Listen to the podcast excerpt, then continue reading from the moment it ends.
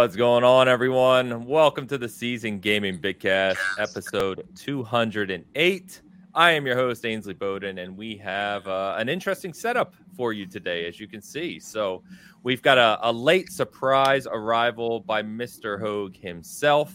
So, he's coming to you from family vacation time. So, we'll not be on camera, but he's here and present and accounted for. Good morning, man. That's right. I live my life as a logo for my law firm now. probably works. You know, it probably works. well, it's, it's, better than seeing me some days. I know. I know. Joining us as always, just rolling back into town himself is the man, the myth, the seven. You know him well, Mr. Rodriguez. Good morning. Yeah, man. I'm a little jealous of Hogue being out at the lake. I was there yesterday for a day, but I'm going back out next weekend. So time to disconnect a little bit from this yes. insane world. So, yeah, yeah, yeah. It's a good time to kind of take a break and step away from 100%. most things at the moment. So, yes. Yep. As always, also rolling in uh, out at the seat. Uh, I can't speak. You know, rolling in hot is what I'll say. Is our partially disheveled this morning, but still dapper as always. Mr. Tie Guy Travis. Good morning, man. McClunky. Yeah, I can say uh, I'm not jealous of Hogue for being on a lake. I, I, I don't think I've ever wanted to be on a lake. Although I am, um, I'm a little. Ninety-seven percent of all murders happen at lakes. Yeah, I just it's never a place I've desired to be. I, I really, I don't know if I love. Travis, you fly out here. I'll take you. It, you'll, you'll, you'll never, you'll never say the same thing again. He'll, he'll be the father I never had. He'll teach me how to fish. he'll show me how to make a campfire. Yeah, no, I, I, I, I hate the outdoors. I guess is what I'm saying. So um, but I, I will say I'm a little I'm a little upset that he doesn't have his camera on because now I won't know if I've incurred his wrath. I won't get the payoff of saying something that offends him. You know, I won't get that like that look, uh, visual disappointment. Yeah, so, yes, yeah, that's uh, that's the unfortunate part. and you know him well. He's been on Bigcast many times. He he somehow finagled his way to get on the show today. I didn't even invite him to be honest with you. But no, the host of a trophy room, a PlayStation, the trophy room, a PlayStation podcast, Mr. Joseph Moran. Good morning, brother. Hello, hello. I'm here to save you all from Hogue's bad Star Wars takes. ah, They're ah, awful, okay. Hogue. They're awful. okay. Someone needs to put an end to it, you know? I've come okay, to destroy all right. We, we, can have an entire segment on Obi-Wan if you want, but there's not enough yeah, plot to really spend the time. Yeah, and in my DMs, Joe said Obi-Wan was a 13 out of 10. Yeah. That, that, oh my god, that is a, an official stat that I have a screenshot yeah. for. So, it's it's oh, true. I say I say the show itself a seven, but because my Star Wars bias, is a thirteen out of ten. Wow, oh this boy, explains a lot about his Bloodborne opinions. that they're oh, great. Oh boy. Yeah, his review See, scale goes up to you can't, you can't even rile me up right now, so it's all Listen. it's all good. Yeah. Listen, I got Nerf yeah, Legends dude, over here. Dude, this is perfect. This, this is the time to ref- this is the time to reform Hogue. He's on a lake. He's relaxed. That's right. He's not. He's not in a combative mood. It's time, man. Yeah, and you've got yeah. you got backup. there you go. Beautiful. There you go. Let's there you go. well, anyway, we'll we, um, we must. so we're gonna roll with the five of us this morning. Should be a fun show, of course. Uh, it was actually a pretty light news week in terms of uh, video game stuff, but we did right. get an. In- Sorry. right. said right. Oh. Okay. Sorry, uh, sorry. Yeah, I didn't insult no. anybody. I just said right. Yeah. I'm yeah. sorry. I, I, I didn't hear what you said, and it, it threw me off. So I didn't not being able adding. to see him. I'm telling you, not being able to see him go right because it yeah, yeah, it's yeah, different. It's different. Sorry I see. That. Okay, I'll try to work on my interjections. I apologize, Joe. but we did get a uh, a good interview out of Japan from uh, Mr. Miyazaki. Praise be uh, the head of From Software, and uh, he talks about Elden Ring. He talks about the company. He talks about their next project, and of course, Joe is here, so we can speculate a little bit on the Bloodborne 2 that will never come to fruition. Um, we're also going to talk about uh, some of the stuff we saw of Plague Tale Requiem this week, uh, and what is shaping up to be an incredible October. Go figure. Everyone's piling their releases into late in the year. We'll talk about that. And uh, we should have a Nintendo Direct this week as well. So we'll talk about that and what our expectations are from Nintendo. But before we do all that, of course, uh, let's talk about some of the things we're currently playing, maybe setting up for some reviews and some other things. So, Joe, I'm going to start with you being the guest, and I'm going to play right into this uh, two dollar super chat we got from the vampire himself. Xbox expansion pass. Luke in the chat. Joe's take on Sea of Thieves, please. He's literally paying for someone to talk about Sea of Thieves on Bigcast. That's where we are. Nice. What is wrong with you? I've stated many a times that Sea of Thieves is, in fact, the best games of service game that Xbox has in their portfolio. Doesn't even come close right now. Do they have fantastic. any other? Do they Are have there any other games of the service games?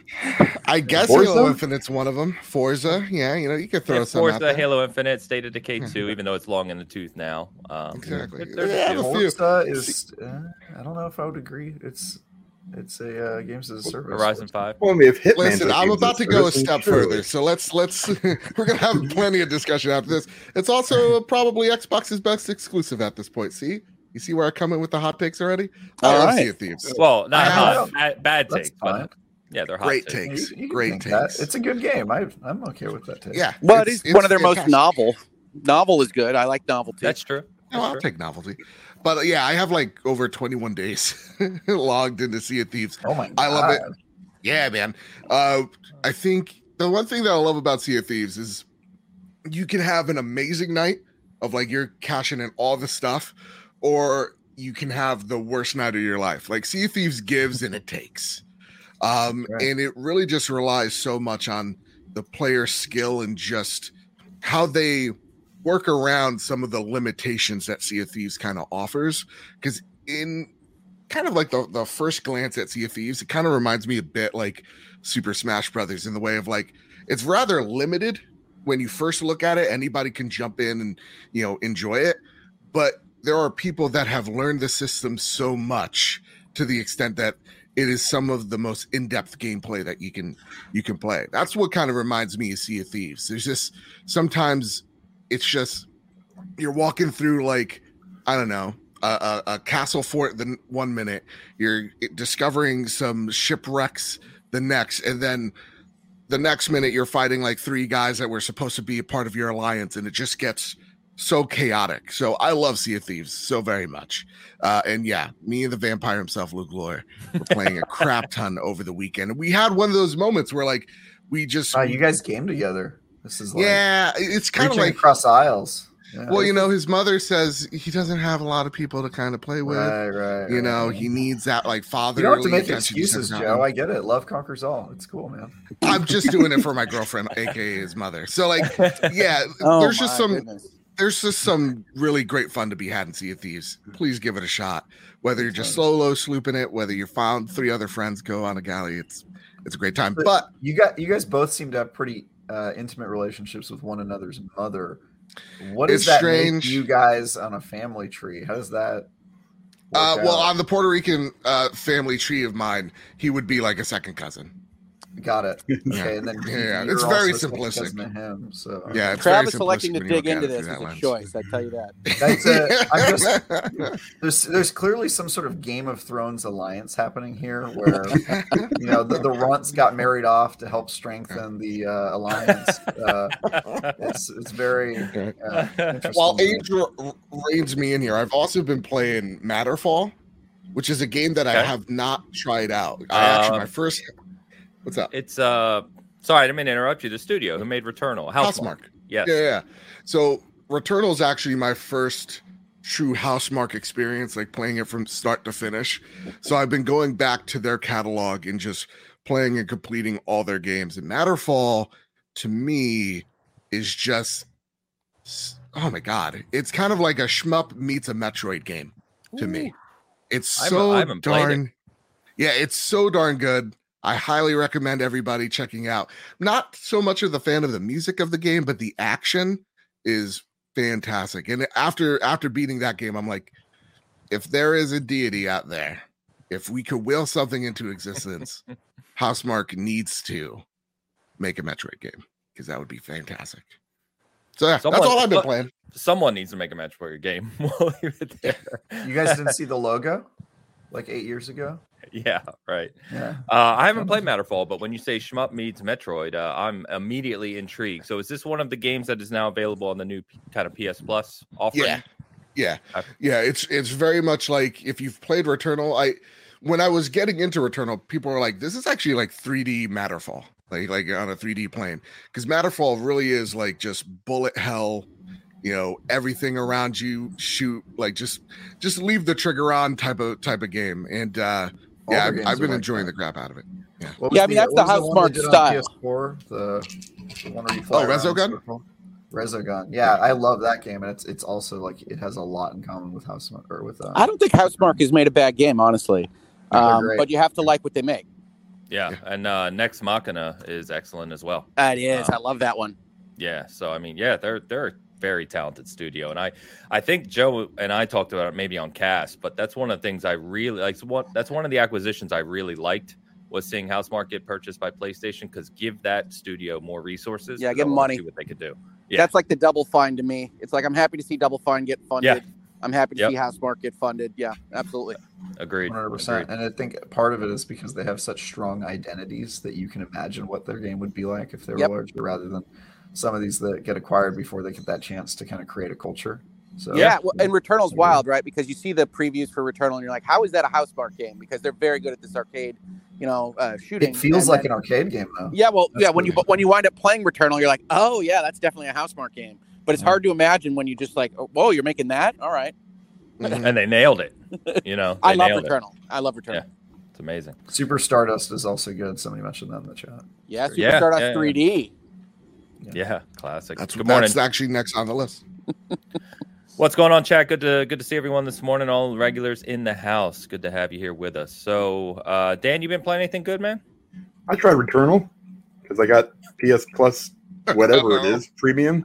Okay. Yeah, I, I want to hear this experience. Please elaborate. no, it was like five minutes. so I, I knew about five minutes in that that wasn't going to happen. But I also downloaded Demon's Souls, and that Yes. also was about five minutes. Damn. And uh, yeah, that was that was about how long I lasted. So I think I've got all of my um, value out of my PS Plus. Uh, So your your broadband's getting more exercise than your fingers. yeah, yeah, that was too much. But what I did play was that I enjoyed, and then I actually continued to play is Chorus. That Yeah. game, I I mean, I, I kind of I've been wanting to play it, but I just kind of been holding off on it. I've had it forever, and it's amazing. It's super It is an fun. amazing. Chorus game. is awesome. Yeah, Chorus was on my I mean- top ten list last year. Yeah. I mean, I, I, yeah, I don't know why I waited so long. Um, it's, it's, it's just like I didn't realize what it was until I really got into it. I mean, I was like, oh, it's cool. It's a little 3D flying. And, you know, I love that kind of gameplay. But then, you know, the, all these little side missions kind of started popping up. You know, once you get used to kind of the controls, it, it really plays really well. Uh, Oh, yeah. Inverted. Uh, Mhm. and then it, I've just been playing the hell out of it. Also, obviously, I, uh, you know, in our DMs, I showed you that I had 328 hours in Horizon Forbidden I don't West. even know how don't that's possible. I don't know. don't either. I I don't don't either. either. You know what? I went and looked though. I have over 400 in Ghost of Tsushima between PS4 and PS5. What are you doing in these games, Dan? I don't Yeah, know. he, pre- he presses pause and gets in a fight with his kids. I- that, that might Yeah. be it. I, I did finally get the platinum. I played Strike. I played twice. I kind of Oh, cheated okay. because I went and got like the best like piece. That's not Yeah. cheating. Well, I mean, it, kind of is when you just get on there and then they, they just come at you and you know they're little. No, no, it's just go to- designed that way. It's like playing Yeah. Gwent in Witcher. You're supposed to Uh. go and get, and get leveled up and then beat these people down. Well, yeah, that, Yeah. that's what happened. It took about two seconds. I was like, oh man, I could have done this a long time ago. This is but um, been playing a lot of that, uh, mostly chorus though this week. Uh, and Trek to Yomi, I finally started that up too. Nice. Okay. It's it's, it's all right. It's all right. How do enjoy you like the the setting. combat in that game? I was immediately turned off. Yeah, it's not it's not very. I think Travis said it in his review, didn't you? Like, didn't you uh, say it was like very simplistic? Wait, does anybody read Yeah. Travis's reviews? I do. I read the hate that he gets. Does that count? Okay, all right. No, but it's It's very basic combat, you know, and Yeah. it's not there's not a whole lot to it, you know. And yeah, I, I was, it's yeah, it, it is extremely simple and kind of uh, after after like two hours, you're like, all right, I I've seen it all. Yeah. But then it, then it sort of more becomes about just like the journey and the story. But yeah, the, the combat's not great. yeah, it's, it's still good. It's still a good game. But, Nice. Yeah, it's been a Miles cool week. Dompier in the chat says, "I'm just here to say Joe does not deserve Bloodborne at 60 FPS, but everyone else does." I agree with that, Miles. Me, Miles is 100 percent correct at this. I have nothing bad to say about Miles. He's an excellent human being. I never heard that he would say anything like that to me. Oh man, Hogue, you've been on vacation, man. You playing anything while uh while traveling, or just kind of t- disconnecting entirely? No, no, I would never disconnect entirely. That's not how I roll. Uh, no, I actually just got here, but I am the new proud owner of a Steam Deck, and so I've been messing around with the technology. Um, and for folks that are interested who've been waiting for a Super Switch, uh, it is a Super Switch. Um, so I've been able to use the connections that I've uh, had for my Switch to my TV um, and use the Steam Deck there. Uh, and it also talks fantastically well with a Switch Pro controller. So effectively, it has just taken over my my Switch role, and I'm buying my indie games there, and it's the Steam Summer Sale and all that stuff. Uh, so I'm playing right now through Final Fantasy V, the Pixel Remaster, because I haven't actually played through that game before, and I'm a Final Fantasy fiend, as I think a lot of you know. Um, and then in terms of Metroidvania type games, uh, I am playing a game called Ender Lilies. Uh, that is really, really interesting. If you haven't heard of it uh, before, uh, I highly recommend checking it out. It seems to be excellent. I'm not far enough in to kind of give final stamp of approval on that, uh, but it is a, a Metroidvania with multiple powers and uh, synergies and interactions uh, between uh, spirits that you control uh, and things of that nature. So, uh, basic Steam Deck on a on a vacation TV um, is is what I'm playing right now, but having a lot of fun doing it. Nice. Yeah, man, I'm I'm jealous. I know Joe, you have Steam Deck too. Travis, do you have a Steam Deck? I do. Two of them. Two, man, jealous, man. I was immediate order. First minute they went live, and mine still has not shipped. I'm just sitting here waiting. Yeah. Mine only. I, so I was I was in that first hour as well. I only got the email like uh, two weeks ago. Man, yeah, mine says third quarter, so a few months yet, but uh, Yeah. I'm excited. I'm excited. I, I haven't heard a bad thing about it. I haven't It's heard. uh, it. the only thing I would say is I have it- I have some bad things to say about it. Yeah, I was gonna say it's not as clean as a Switch, right? So a Switch is a little bit plug and play. Uh, the Steam Deck Sure. is a PC, uh, so Yeah. it does weird stuff on occasion. It loses your buttons and, and, and does that kind of thing. It's a little bit it's a little bit more fraught. It Uh, also I- does the thing that I was most worried about, which is that it does not support your entire Steam library, not even close. Uh, about I have about a 20% success rate on the game actually being supported on the Steam Deck, and all the the biggest games that you would hope to play on it don't because of really. uh, yeah because of um, uh, anti cheat. It can't do anti cheat on the Steam yeah, Deck. your yet, your mileage so- may vary on what your biggest games are, but yeah, if it's got a multiplayer component, it's not coming to the Steam Deck. Yeah, I just wanted to you know log into Destiny on it. I knew or- I knew that's what you meant, Travis. Yeah. I, I did no, but I, to me, it's the, I'm the opposite, right? So I'm playing I'm playing my Final Fantasies and things. Like, I have like an 80 percent success rate uh, Nice. on the on the things that work. But Travis is exactly right. The the stuff that really connects to the internet has kind of a cheat uh, capacity.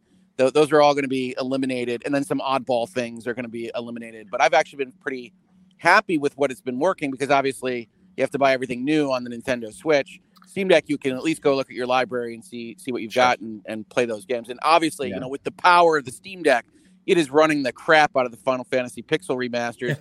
and because Square Enix are idiots and haven't released them on a console that connects directly to a TV, uh, this is my workaround, and it works brilliantly. Hogue, how much is the Pixel remasters? You don't mind. so I got all six, um, and in the Steam the Steam Summer price for the package was I want to say 70, 70 for all six, Okay. something like that.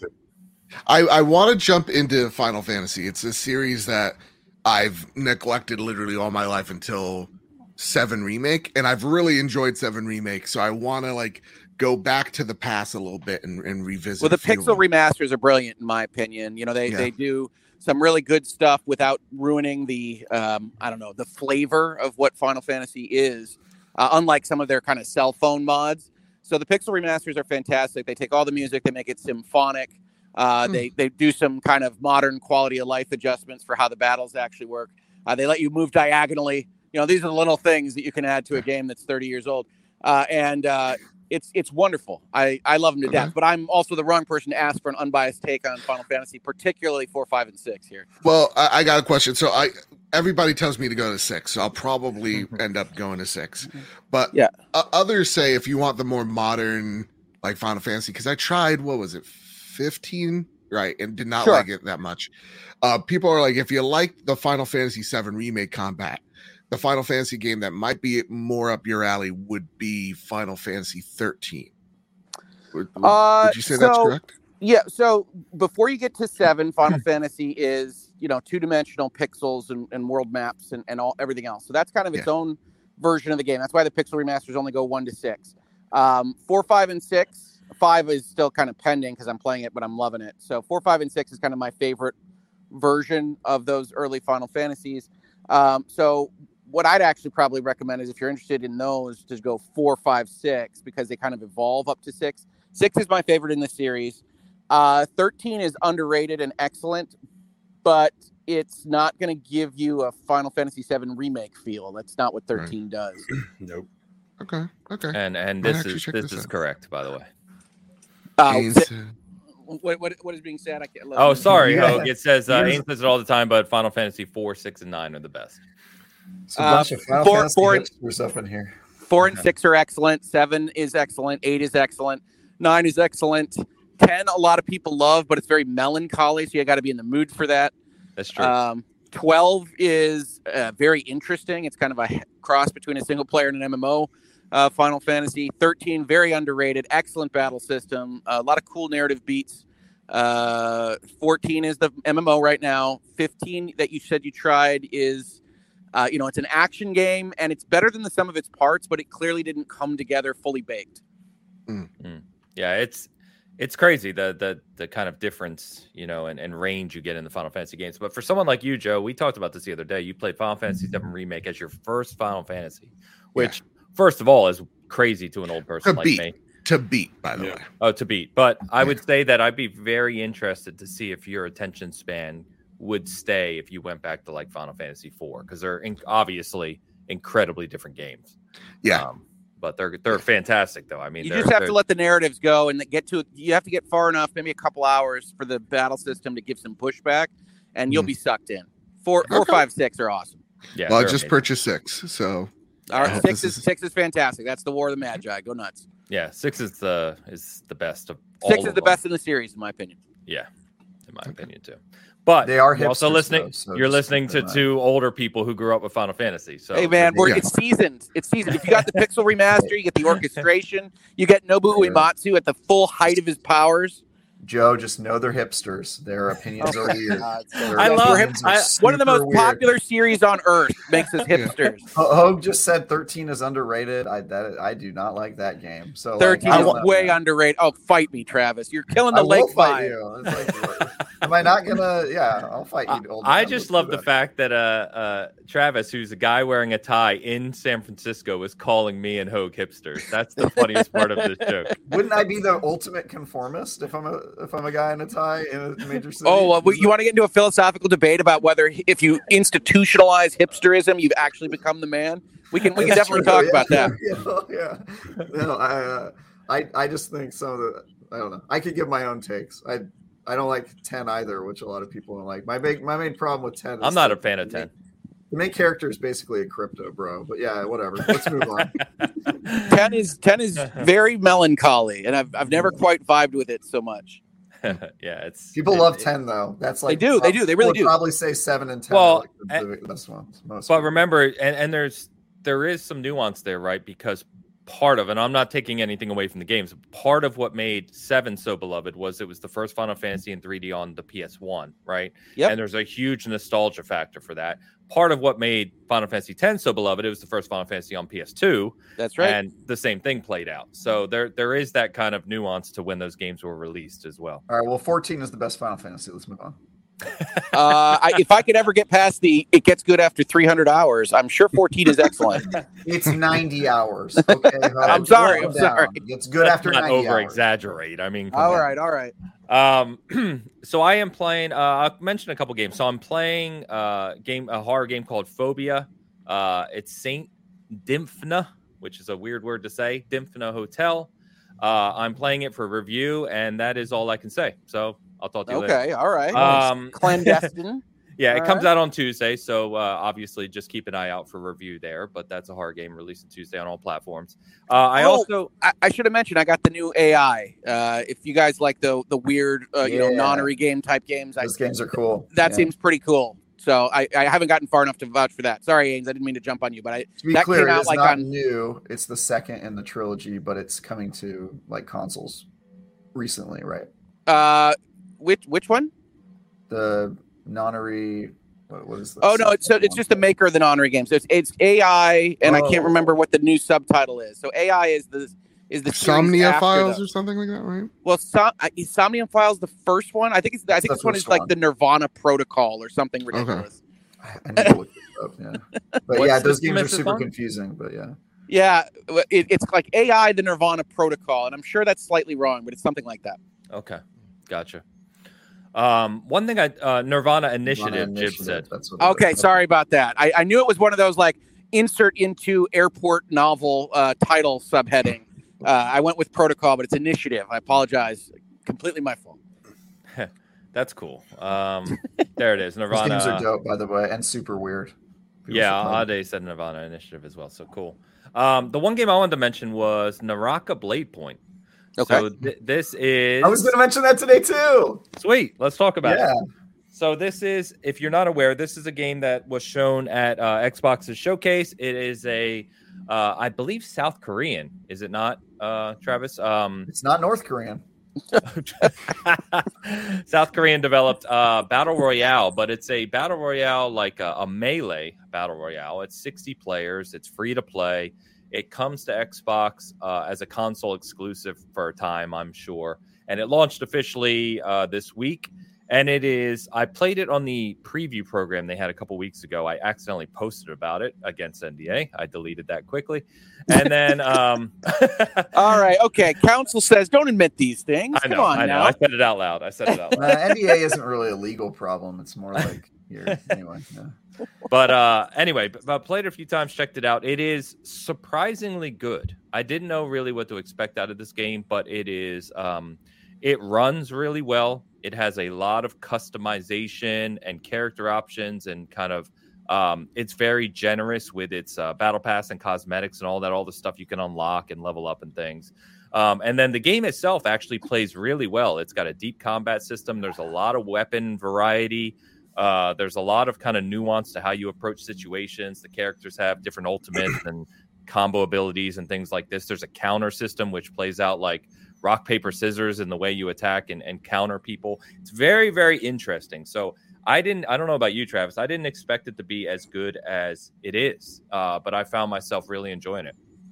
I discovered this game last night, and I only played three matches, and I won two of them. I won my first and third match, and then I was the runner-up my second match. A lot of my bots. third match, I got like 17 kills. So like, I'm loving this game because I feel like a god, and I have no idea why everybody else is so bad at it. I'm just like destroying people, and I'm like. Am I just like the best Naraka player that's ever existed? This is this is amazing. I got- this is all I want to do now. So yeah, I was. I, You I'm do- you do- that game. I don't know if you're being Yeah. sarcastic right now, but you do know No, that I'm you, serious. You play against Yeah. bots in your first match. Oh, do you actually? yes. Oh well, I won against the bots, but then my third match was my best one, and that was like clearly against other people. I got 17 kills. I was just That's like, all. That's why good. am I so good at this game? It's unbelievable. So, All right. Well, we got to team up. I think you can play. Is it three? I think I haven't squatted up yet, but I think I'll, I'll get it on this when I'm back home. I, Okay. I, I I love playing these good. types of games with Travis. He's crazy in your microphone.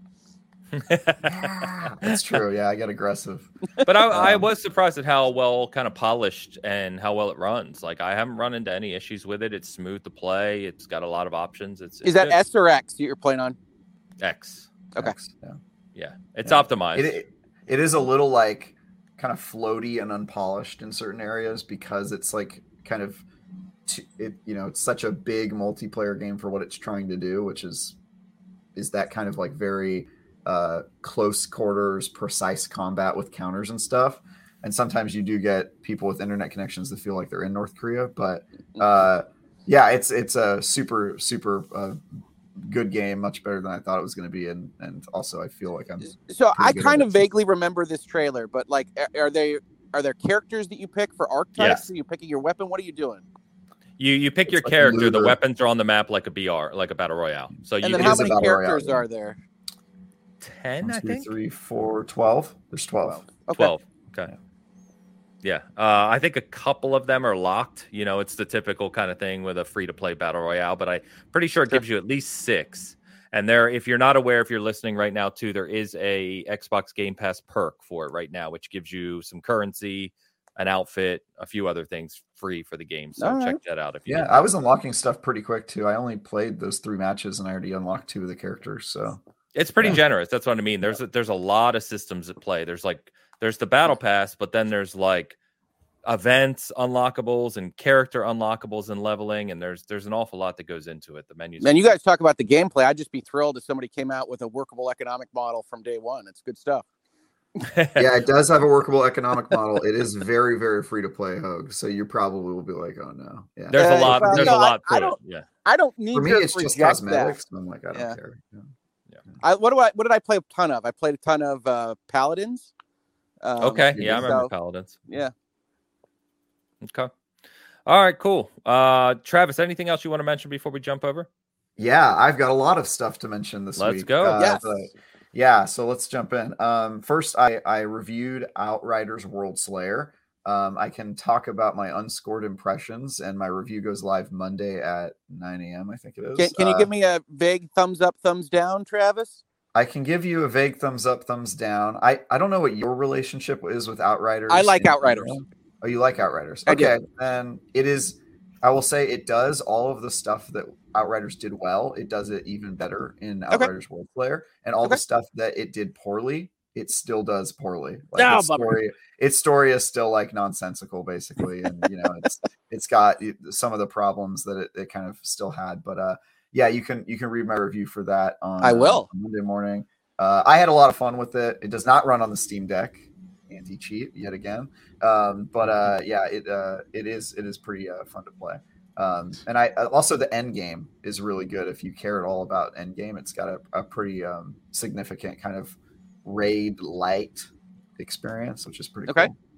well, their Um, initial crack at Endgame I did not love. So if they did some new stuff, no, their be cool. initial their initial end game basically was It just was- replay all the missions you already had played. Yeah, it's not good. Uh, this is very different and and uh, I, I think a lot better. Um, Cool. and replayable, and you know you can scale, and it makes you feel a lot more powerful with the the um, apocalypse weapons and armor and stuff. So it's pretty cool. Um, I also uh, did a preview for a game called Endless Dungeon, which is a roguelite tower defense sci-fi game. It's like a spiritual successor to Dungeon of the Endless. Have any of you guys played that from 20? Okay, I thought I was going to ask you, Travis. I'm like, isn't that game like five years old? Yeah, Dungeon of the Endless, and now they're making Endless Dungeon. It's actually part of a series called the Endless series, and the way the games interact with each other and are technically part of the same universe make no sense to me. But uh, the basic uh, premise is, you know, tower defense plus roguelite uh, type of game, and then they're also ridiculously difficult, and this one is no exception. So I also have a preview for that game coming out uh, on Monday morning, I think at 8 a.m. So it's like two an hour between the two things. Uh, I'm going to be tweeting about. Wow, Um, you're the only one yeah. working over there. I am working, and then speaking of that, I am also currently working on my next review, which is Xenoblade Chronicles Three. Big one. Announcement. Big one. Xenoblade Chronicles 3. Uh, that game comes out on July 29th. My review will go live on July 26th, which means that I have a full month from today to play, beat, Wow. and uh, write a review of that I was going to say they got a mostly finished version to you a month in advance. They did, and it is Wow. very finished. It feels like a very finished game. So I cannot All right. talk about that game, Oh, yeah. but I can say that I'm reviewing it, and uh, and Sure. uh, you know, we'll, we'll So have- Joe- I'm not going to pay you to to score it poorly because that's in a fantasy critic of mine, and I need Sean Capri to lose. So fifty dollars. Oh my That's all I'm goodness, we've got gambling fraud here. What? Yeah. Wow. No. Well, I mean, we all know reviewers are paid money for their reviews. Ex- I got to tell you, Travis. I I, am paid money for my reviews. That's true. That's an accurate statement. They pay me. Yeah. Travis, I got to tell you, you taking on the review task of the main exclusive JRPG for the Nintendo system. You are a brave soul, my friend. Yeah, if you I like am. You're gonna get, you're gonna hate, get feedback. for those who don't know, my history with the Xenoblade series is that I personally really like the series, but I don't Mhm. like it enough, and the Xenoblade community hates me. So I gave the original Xenoblade an eight out of ten on IGN. They did the definitive edition, and I got flamed for like a month and a half. There's still people who show up in my comments for other reviews and go, "Oh, this is that piece of that did the Xenoblade." No review." way. They're pissed at me about it. And so when they find out I'm reviewing Xenoblade 3, Oh, they are gonna just hate it. They're gonna be like, this guy doesn't get the series. He's, a, you know, all that stuff. So I know you guys don't Uh, use the points, but you should just give it a seven point nine, just to just to Just just to say, well, it's a little worse than that last one. yeah, I gave Xenoblade one an eight. I That's high, that's high eight. for me, and I think it is an eight game. But they, I feel that way like, too. Dude, the fact that it's not a ten, like you can just, you know, you can just jump off. And That used to be a thing on IGN. I vividly remember because I've been I've was on the IGN forums. I'm talking 15, 20 years ago, whatever it was. And there used to be a thing where if a game would get like a 7.9, it was considered garbage. You know what I mean? Like, oh, it Yeah. couldn't even get an eight. And people would argue about that. Like, yeah, it's ridiculous.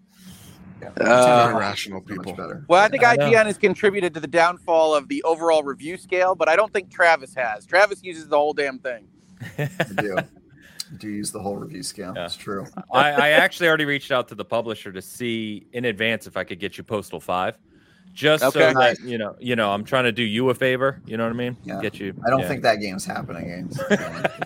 I Five is in the cards. I think four's, four's going to be. I don't the- know. They made four of the damn things. I yeah. I mean, that is crazy. Yeah. Well, that's cool, man. I uh, that's obviously as Hogue said, that's a very big game, uh, especially for Switch owners. So we'll we'll have to see uh, how that comes in. Um, Yeah. Yeah, it's enormous. It's Yeah. like it's the only. I, I'm trying to think. It's the only real JRPG this year, right? that's a on the Unless spot you question count for Persona sure. Five. Yeah. Well, Persona I, I did. I did five years ago. There you go. Yeah. um, yeah. Anyway, all right. Well, we will move on to kind of our main topic today. I wanted to Oh, get into a discussion. I've been playing Fall Guys. Yeah, Oh yeah, I've been playing Fall Guys too. It's awesome, Yeah, isn't it? it's great. Love game. it. Love Such it. a great game. It's hilarious. Um, 20 million players already from going free to play. Did you see that? They hit 20 million players in less than a week. So Yeah. Epic It's all- knows what it's Even doing. with all the Yeah. bugs, like I'm seeing Xbox people like post up. I think it was either you was or, my, or or Sean. Yeah, me. posted up like this. They had the sacred symbols up instead of A B X Y. Like that was nuts. Oh, I, I- keep I have- having I keep having that on mine. I have It's- had it's the hilarious. Xbox, PlayStation, and PC controls show up at the same time on my screen. Like I'll That's have like a Y here, a circle here from PlayStation, and then a keyboard over here. I'm like, what are we doing? I don't know what to hit. Crossplay is hard. Apparently, this is what I'm learning. Every every company that tries crossplay has problems at launch. It's so weird. Yeah. Outriders had the same issues. Yeah, it's crazy. But yeah, to your point, Hogue, like if you, th- I was talking to someone about this the other day. If you think about Epic, right? Obviously, Epic is already a very kind of profitable company. They own Unreal Engine, which doesn't even really need to, you know, talk about more. And now they own Fall Guys, Fortnite, and Rocket League. Three of probably the most now successful free to play kind of day to day games. It's They know what they're doing. They are aggressive with their venture capital. And I would expect every game that has a kind of multiplayer zero entry pool kind of concept, Epic is going to take a real big look at. yeah. Sorry, I was on mute. Um, yeah, it it's pretty wild. So they're uh, and Harmonix too. Valdez uh, points out. Yes. So Yeah, that's Anyway. so they can make some concerts. yeah, yeah, exactly. Um, so let's jump over to From Software. Uh, there was a, a kind of a big uh, interview out of a Japanese outlet with uh, Miyazaki, who you know you know is the director of the Souls games and CEO now and president of From. And uh, there were some interesting things mentioned here, and of course, I want to just dive into a little fun conversation about Bloodborne, while which is uh, big reason why Joe is here. So. Uh, even though Travis and I know the truth about Bloodborne, but we'll talk about it. Um, so the, the first thing I want to mention is he he says that their next game is in the final stages of development, and it's pretty pretty well accepted that this is going to be the return of Armored Core. So much so that if you search hard enough, there's actually screenshots that have already leaked of this from the playtesting. So um, Armored Core, if you're not familiar for whatever reason, you know people think of From Software nowadays as just the Souls games, but obviously they have a long history before that and Armored Core was one of their big franchises that has not been around for a long time. So the I think what's going to be interesting here with Armored Core returning is does it play out kind of like the strategic mech uh, gameplay that we knew of classic Armored Core, or do they kind of modernize it and try to add any elements from the more popular games now into an Armored Core formula? So I don't know what you guys think they uh, where they may go in that vein. They've been talking about Armor Core for a while now. Like I remember, I was trying to look up before we we started the show. Like they they had like a schedule of like, hey, we have like like four or six, I forget the number of like games that we're working in development. And I think it was like during the time of like Sekiro. And even then they're like, and we're working on like an idea of an armor core game. So it's been it's it's been like not even a, a the worst kept secret. It's just been something that's been floating in the ether for a really long time. Yeah. I I've always been really intimidated by Armor Core because everybody who's talked about Armor Core talks about how intensive that game is and in depth with all yep. of its systems. Um, so I've always strayed away from it or strayed away from it. Uh, but I would say that with Miyazaki at the helm, you're going to get more. Not to say like this is going to be like a you know a Souls game, but with mechs. But I think you're going to see some of their systems that they play with kind of um, thrown here as well. So to me, the, the thing that I, like I, when I when I take a look at a game like Sekiro, that is from software just going, you know, exploring melee combat to the fullest of their abilities. Um, when I take a look at Elden Ring, it's them exploring, you know, the open world concept to the fullest of their abilities, and that kind of being their thing. Uh, and Hogue, what's Hogue doing? Oh no, I'm scared. I don't know, but I'm Hogue, you turned on your camera by accident, man. no, no, no, keep going, Hogue. All right. Hey, I feel like I'm in a found footage horror Beautiful. film. Yeah, right. this is Paranormal Four we're walking into. That's um, kind of beautiful but no, like it's to me, I want to know, I or, or what would I'd like to see from them is how they play with gear in Armor Core. You know, how do you how do they play with customization? I think is still something that they've kind of, you know, practiced with that I think they could go full bore here uh, and have a lot of fun with. So that's what I'm kind of thinking of, of Armor Core. It's them exploring something that they've been meaning to do for a while now. So uh, I'm excited, but I'm excited. That's my level of excitement for it. Gotcha. Yeah, I I honestly I I was letting you guys lead this conversation because I've only played Armor Core very briefly. Uh, obviously, many years ago, back in the PS2, I want to say, going back way back. Um, so I, I, you know, I, I can't even speak intelligently to what I should even expect out of this, but I do I do tend to agree with you, Joe, just thinking kind of, you know, out out loud, if you will, that I can't see 15, 20 years later them bringing back a kind of major AAA armored core with Miyazaki directing it and the success that they've seen with, you know, all the other games, obviously the Souls games, Bloodborne, Elden Ring now, and not at least having some sort of kind of system at play, customization at play. I completely agree with you in there. So it'll be interesting to see how they how they pull this off.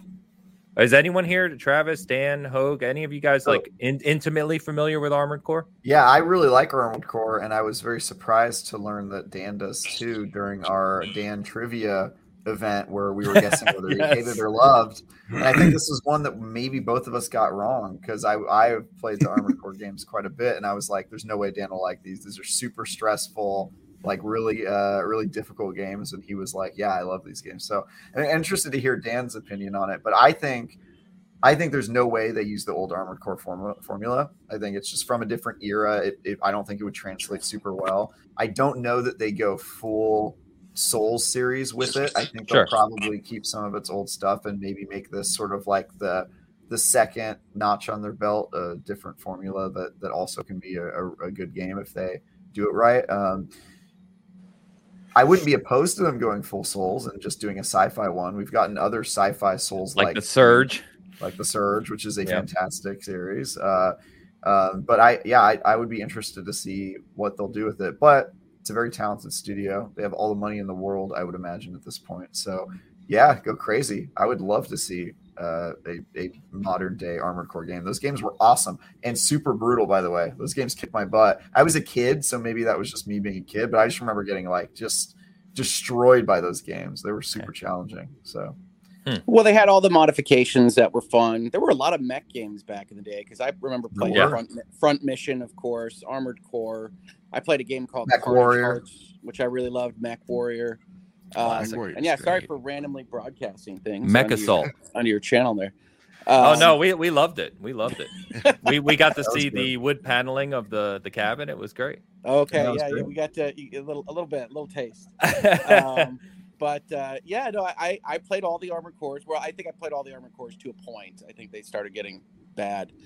Um, but uh, I'll be, really not a good game.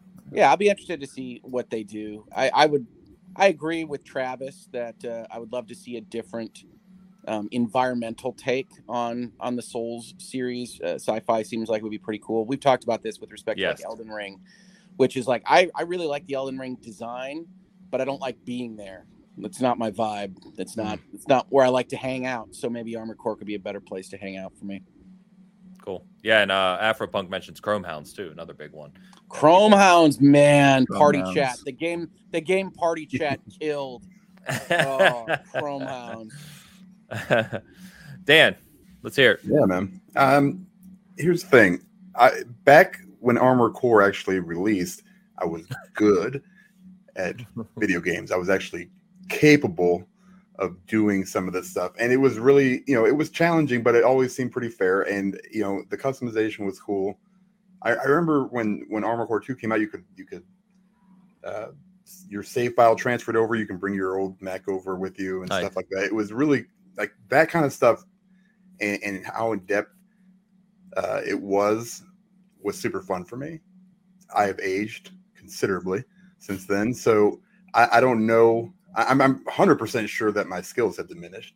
Um, and I don't know what they're going to do here with this one. If they go more Souls like and they make it just ridiculously hard, then I'm probably not going to play it. But I'm going to want to play this one, probably more so than any other Souls game, Bloodborne, you know, Elden Ring, anything like that. This is going to be because because I've always been kind of a nerd for this mech kind of combat. They used to sure. have a place in Chicago where you could go and it was it was mech warrior stuff and you could get in the pods completely enclosed really? virtual. yeah it was super awesome. Oh uh, yeah armored core should use the steel battalion controller. Yeah, it wasn't that in depth but it, it was pretty cool. And, and and and i've always loved that kind of game that kind of genre but i mean i'm not i'm excited but also i'm pretty i don't know what to say concerned but just I'm not 100% convinced it's not going to be, you know, Dark Souls mech, you know, and, and so we'll see. I, would like them to make it accessible to more people. That would be awesome. Um, and, and we'll see what they do. Uh, it, it, Miyazaki, he, he's he's known for his, you know, what he's known for. So it, it's just, I don't know, man. I'm I'm I'm cautiously optimistic, but not really. I guess we'll no matter what, what you'll be excited to see what what happens, right? Yeah, I want to see what armored core is better than no more armored core. This yeah, they've earned our trust at from, I think. So we'll see what they do. Yeah, yeah, and as Simon points out in the chat, Miyazaki directed Armored Core already. I would guess it won't change much from its roots. Sure, I think what we are alluding to is that it's been a long time, obviously, and that with the it's going to have to change from its roots a little bit. Yeah, with the yeah. success of their other games, you could see some of that leaking in, maybe. Um, so he also mentions uh, Miyazaki that uh, Elden Ring will receive more updates. I don't think that's a surprise to anybody. Uh, he, they did specifically ask him about Elden Ring 2 because, as you know, uh, generally speaking, outside of the Souls series, uh, Souls 1, 2, 3, which has kind of its own reasons for what it did.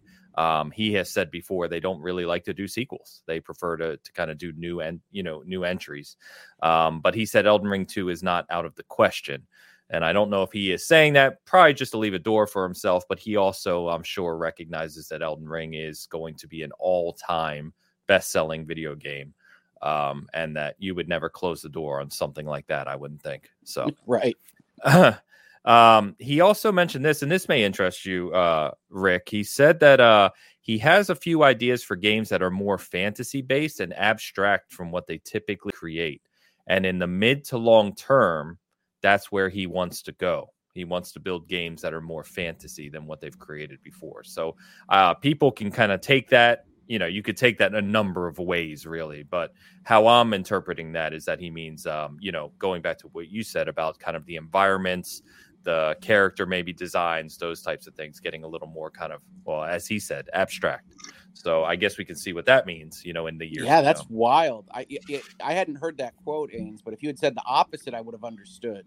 because Elden Ring and uh, Dark Souls and these games to me are, are, pretty abstract, right? You've got knuckles that you talk to, you got monsters of various things that are knuckles. You, well, you do, you know, you got, you got the two knuckles, fingers, yeah, giant hairy knuckles that you talk to in, in Elden Ring.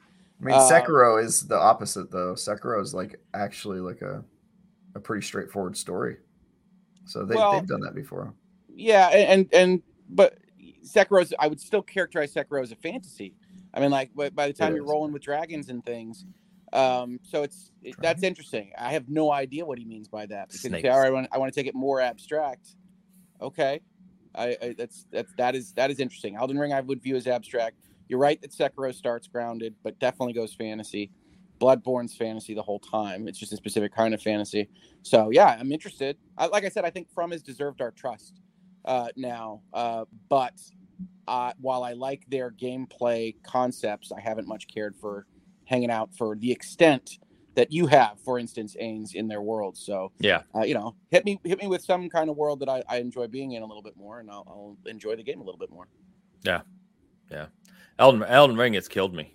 I mean, it's literally killed me. It's ruined other games for me. Like I, I have had se- severe trouble getting into other games this year because of Elden Ring. Oh like, my gosh. He's a one woman man now. Elden Ring made an honest gamer out of him. Like an Elden Ring support group. I know. I need help. I need help. I'm not alone either. We talk about this in a group pretty often. Like, yeah, yeah. It's it's really hard because like it, like it's just like like I loved Horizon, right? And I remember yeah. playing it. Um and, just going, wow, I wonder how Elden Ring's going to top it. And then just coming like the, the weeks into Elden Ring, just kind of kind of coming to terms of like this may be a near perfect video game. like it's just, and then like after that, it's been like, yeah, no, this like like I try to play Cyberpunk, and I'm like, yeah, yeah, no, this doesn't even this this is embarrassing. like like me trying to compare the like the open worlds together, where it's just like there's something about Elden Ring that just feels so good. Where you go into another open world, like in Cyberpunk, I'm like, that's obvious a path that they're following. You know, like this is this is obviously just um just some written code here where there's something more about Elden Ring. I can't sure I can't it's like mystical. Yeah, it's yeah. very weird. It's very weird. this is getting this is like a religious content here, folks. It yeah. The Church of Elden Ring. Yeah, yeah, yeah, uh, yeah, yeah. I may have Church of Miyazaki. That. Church of Miyazaki. It's, it's uh, praise be. It's praise be. It, it's very coincidental and maybe appropriate that uh Ains finds himself so fiercely committed to a oh, game oh called Elden Ring. Put a ring on it, everybody. I got it. Nobody got reward it. Travis. That, that, that, was that was not one of your better ones, my He's friend. married to the game. I get it. I get Whatever. it. Yeah, you know what? Some Beyonce it was quality. Y'all, y'all can go away. I give you plenty of credit for your jokes. Usually, that was yeah, you. That was not one of your best, my friend. But anyway, we will uh um continue on here. He also says, uh, which is you know just good to hear. It sh- again shouldn't be surprising given the success of Elden Ring in particular. But they are uh, improving compensation for most of his workers. They're improving the working environment and continuing to expand the company by hiring new people. Not surprising, but good to hear. Now, the last thing he says is well, not last thing, but uh, the kind of other thing he says is that he does plan to continue directing for years to come. He loves game direction, even though he's obviously president, like we said.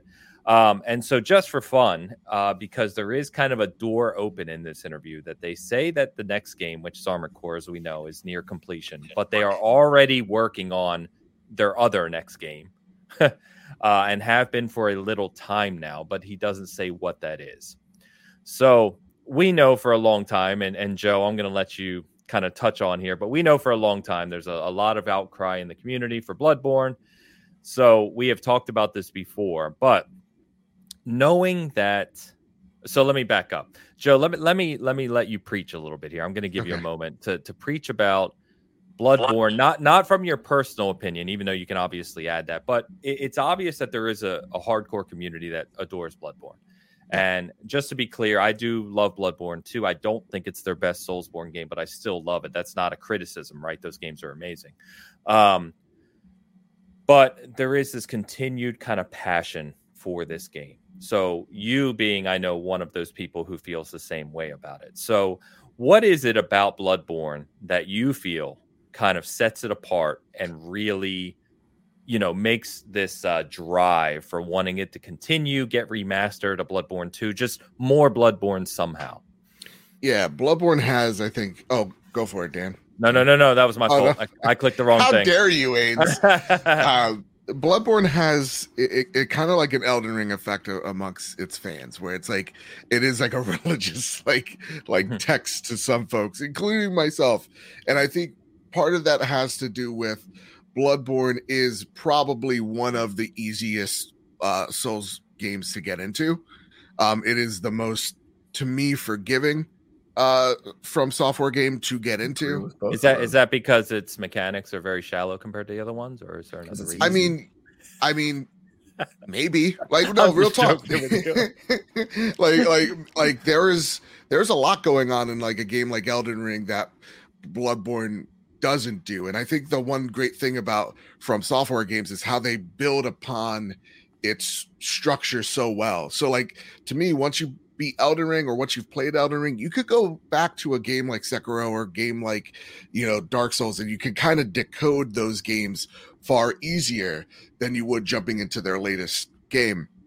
But with Bloodborne, it was, I think part of it has to do with its art style and the story that it's telling is fascinating. And I don't think enough games tell stories like that or have that type of environment um, that like we haven't seen like since a like a Castlevania almost. So I think it has that type of allure to it. I think it's just you look at it, it's absolutely unique amongst what is out there in the field.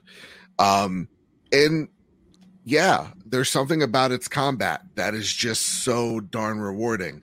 I think being able to fix your mistakes during that fight um, is really rewarding to people. I know it is to me. There's like this this little like I guess like test of endurance or like little dopamine hit rather that you get when you're mid fight of a boss. You're like, I can do this. I could get most of my health back. He could whack me once, and I could be one shot from dead. But I can I can down this boss if I can do this correctly.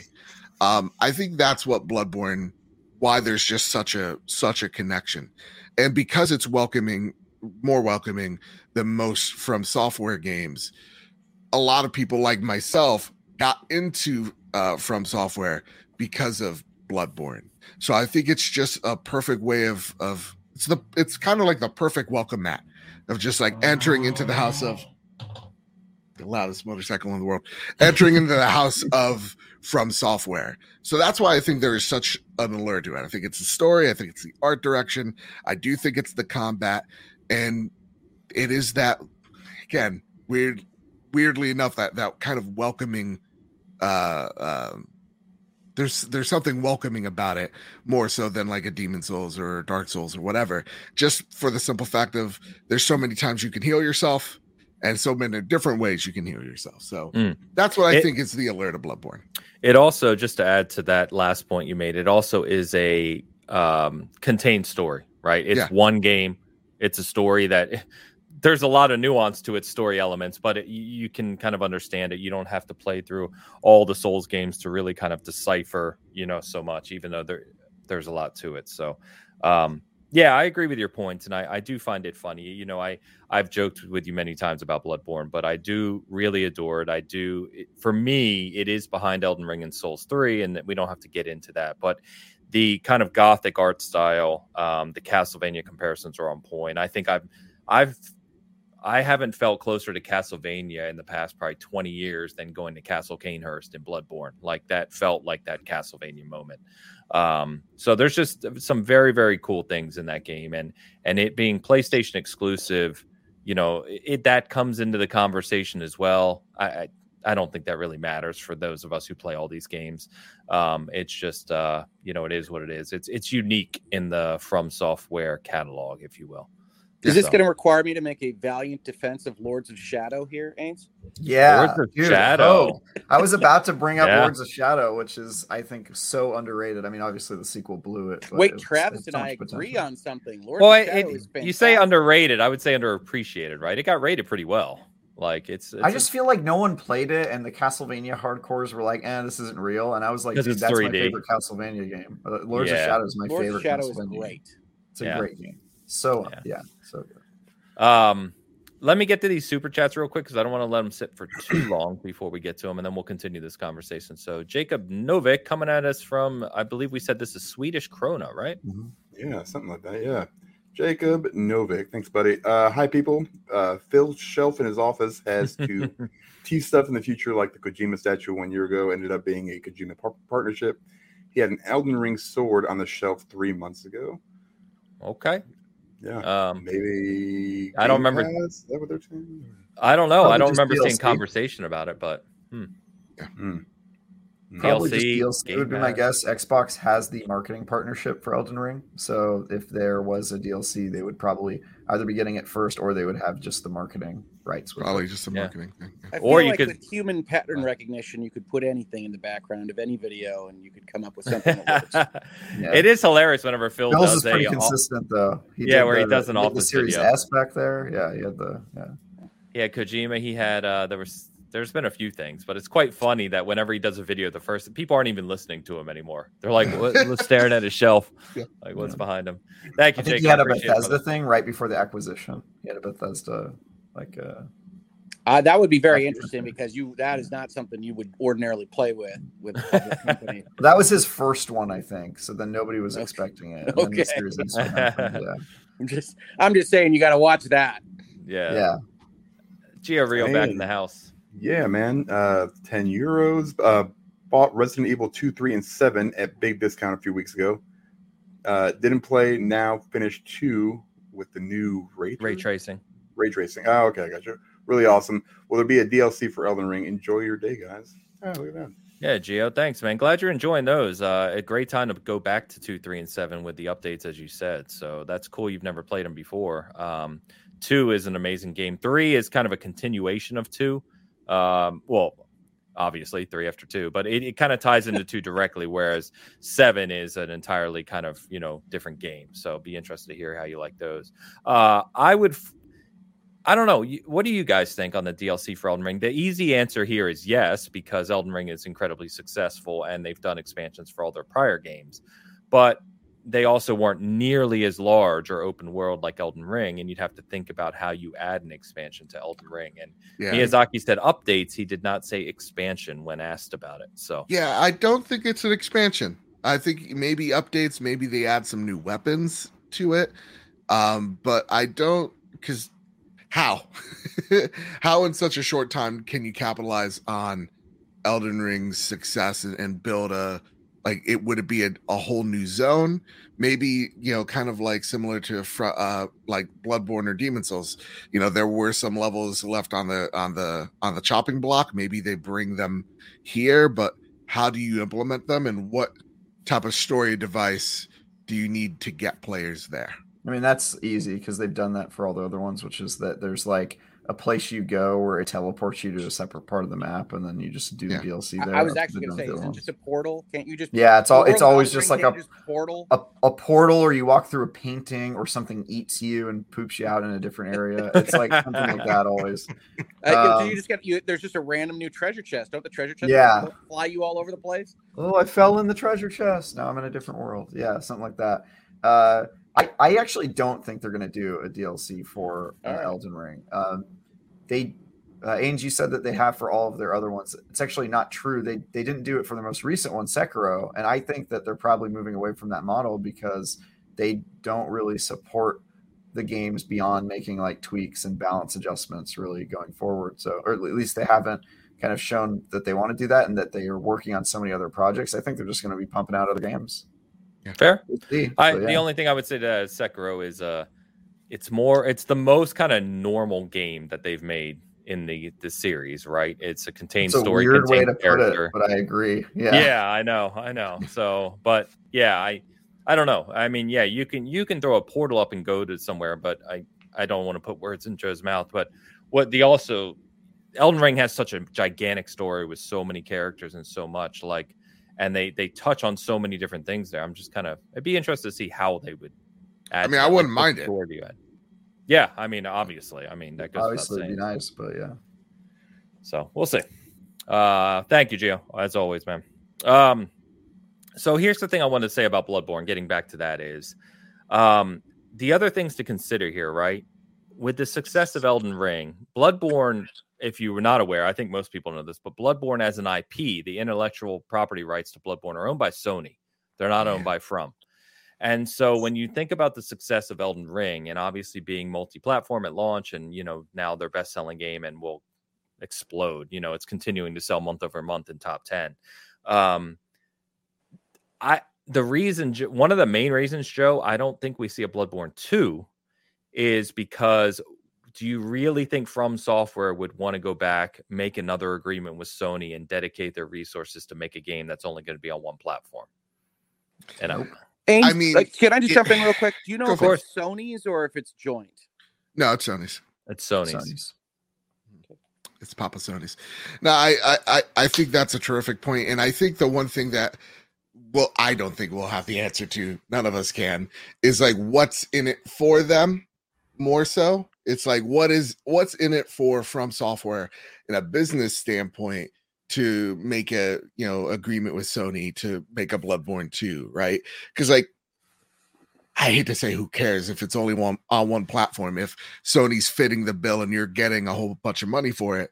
But you know like what's in it for them on a creative standpoint to go back what's in it for them uh, in that monetary standpoint where it's like yeah if we put this game on more platforms look at what elden ring did 13 million in a month like you can't do that on your platform so what incentive are you going to have to keep us doing just a solo thing on your end is, is kind of where i come to that it's both creative and, and business mind i don't know if Miyazaki isn't the one to to look back, I do think we're gonna get a Bloodborne something. It's just not gonna be from from.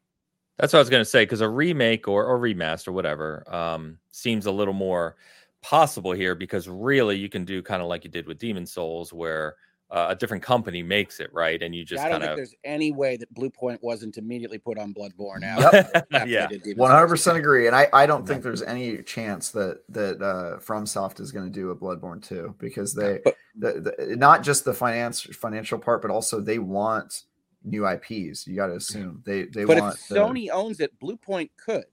No, that's exactly. what we're saying. That's yeah, I think they will. I think they'll probably yeah. make a remaster and a sequel eventually. Yeah. Bluepoint's only people that I can trust with the asterisks of if Sony does that one thing like like like from software did with George Railroad Martin, where it's just like, hey, uh, George helped us make the story. And George was just like, I mean, I like I wrote like some backstory on some bosses. like if there is that type of like and Miyazaki helped on the sto- for the story elements or the storyboard, whatever. Yeah, then, you get Miyazaki's name on it at all. I think that's a great point. You just say, yeah, hey, we have a have... lunch meeting and we're going to talk about Bloodborne 2 uh, mm-hmm. and we're going to use your name. Yeah. Here's some money. And then he's just like, I just want crustaceans in it. I want you to fight giant shrimp people again. There have to be giant shrimp. Yeah, no. Uh, so I think that I think that's a great point. But that's that's exactly what you're doing with Bluepoint. If you look at it from Sony's perspective, right? Is you're you're having them remaster Demon's Souls, and then I think you'll have them remaster Bloodborne, and try to build in the institutional design knowledge in addition yep. to their technological uh, clear mastery. Bluepoint's technology is. That's why every time when people are like, "Bloodborne doesn't need a remake," "Bloodborne doesn't need a remake," I'm like, no, they. Uh, they definitely, definitely does. The game does not run a solid 30. Let's oh, all God. be honest. You the enter Old Yharnam. Kills me in Bloodborne. Yeah. It, it definitely needs that upgrade. And Bluepoint needs to learn the lessons from making that game right? Uh, uh, so while I would love to see it, like I, I would, God, I mean, Demon's Souls, the remake, right? That game, in terms of the way it looks and plays, is is is so phenomenal. It's hard to almost put into words. The, the I, it still might be the best thing on PlayStation Five graphically. I mean, I don't know. Oh, yeah. Bluepoint is amazing. So good. It, it's it's unreal. Yeah. Um. So thinking of that kind of, I don't even want to say engine, but thinking of that style with a Bloodborne remake just has me like, I, I would go nuts for that, as Guys, many people would real talk. I think about a Bloodborne anything type of an announcement on the week, like on a weekly basis, and I'm like, what would I do? Would I laugh? Would I cry? Would I? I'm confident I don't know. from a business standpoint. Bluepoint's working on a Bloodborne remake. Yeah, I yeah. Can't so imagine not putting him on it. I, I would. I would love all that. I, I think the one thing I would push back on from what you guys was just saying is Bluepoint, or or another studio for that matter at Sony, leading development of a sequel without being directed by Miyazaki. That would concern me. Yeah, I mean, and, and legitimately so, but I don't think it's an impossible No, not barrier impossible. to overcome. No, agreed. I mean, let's be honest. Bloodborne One wasn't that good anyway. So what, what, there's no holy cow here. There, you know, Joe. I hope I hope Bloodborne does get a remaster, and I hope it's 30 FPS and doesn't have the expansion. but it's but it runs in 4K. That's what I hope happens to you. God, And I'll be happy kinds of with it. Here's the, How here's the an bar is so low for me, Travis. You don't Well, understand. I That's know you like win. Bloodborne, so yeah. 30 frames per uh, second, but with some frame pacing issues, so it occasionally just bounces between 28 and 30. Yeah. No, actually, I did, I did, I did want to say, Joe, I think we found our peace treaty here because everything you said about why you like Bloodborne, I actually don't agree with, or I don't disagree with any of that. I just, th- for all the same reasons, I- it wasn't my favorite game. That's why I That's like fair. the fact that it that's so op- many options to heal and it's kind of just like a, more of a hack and slash than Oh. like a RPG and all that stuff. So I'm glad you mentioned healing. If they remaster it, get rid of limited blood vials, please. Just just make it like Estus Flask or, or something that's consumable, like as you die. Yes. Farming for blood vials, I'm like trying to remember that. farming for to go- grass in yeah, Demon have to grab Souls. them, right? Yeah. Yeah, you have to That farm is- for 'em. that is a legit problem. Uh, that is something that is actually maybe one of my only critiques. But I don't get hurt much in Bloodborne because I'm really good at that game. So like I always have top. I mean, I don't know everyone's really good at that game. If you can hold a controller, you're a master of Bloodborne. This guy. Oh my this God. guy. Casual is all hell. I, you know, here's the thing. I don't even know what like Travis likes. I like. I would. I would trash on him, but he seems like a, I like my toast with nothing on it type of guy. No, So I'm Travis just likes to pretend he's the master of all games. I'm not the You master of all games, but Bloodborne. I mean, you don't have to be a master to beat that game. You could. It's yeah. It's, that's my that's my problem with it. My beef with it is the same reason Joe likes it. So I actually agree with Joe on everything he said. It's like super accessible. You know, the system's designed to keep you alive as long as possible. It's just, it's just for me, it felt like such a step backwards. So it's just like, you know, Amusingly, all I got from this conversation is, yeah, I should play more of the Surge. Yeah, you should. The surge is really good. Which honestly, Travis, it, it's funny you say that because it's actually one of the reasons why, like, I love Elden Ring. Do not get me wrong. I love that it's gotten so many people into from software games. It's actually one of like the little like notches that I have against Elden Ring because like Elden Ring is way too easy. It is It, easy like- for a fun game. Like It is easy. it- like a fun Ames, Ames was telling me, he's like, just wait till you get to the to the second half, and I was just downing every boss first, second try, and I'm just like, this is Well, kind of you a know why that was I mean, because Malenia is pretty tough. I don't know When- if you. Oh, Mala- uh, she is the and and that was the one I welcomed. I'm like, you're a real Second son of a gun. She's Real. It, she took me forever, and it was because I was walking into that fight at like level 98, and I'm like, I'm almost getting her down. Like she has like one third health left on the second phase, and I was I remember talking to my co-host Kyle. Kyle was like, "No, dude, you go in at level 130. like you know, you're way too underpowered for her. Go do something else. Come back." And that's that's what happened. I came back and I whooped her I- butt. I but think- every other boss the- is just The reason not. Elden Ring feels more easy is because it's less linear and you can kind of control Yep. your power level and the, the tools that you bring into the fight. and everybody uses the mimic tear. I, I never did. I actually didn't even know about that exploit until I beat the game. But yeah, it, and also didn't it get didn't it get a? it got nerfed, Yeah, but it's, even with, it's still even with powerful. the nerf. Yeah. It's still Oh, is it? Is it still powerful? Yeah, I've you, you literally listening to all this, Dan, about how all these games are too easy. Yeah, This is like Uh, some yeah. humble brag bullshit in this episode. I, I'm just yeah, I'm just over here drooling on myself. Yeah, you know, no, trying to no, you know. See, I'm with you, Dan, because it's like you Uh. know, I, yeah, I get through Elden Ring, and you just have to get psychologically ready to get massacred for like Yeah. three straight hours, which is fine. That's what I'm used to. But it's like, ah, these things are all too easy. I do agree, by the way, with both of you that it's the linearity that kills you in a Soulsborne game because it's just like uh, that's that's the thing you have to get over, boss.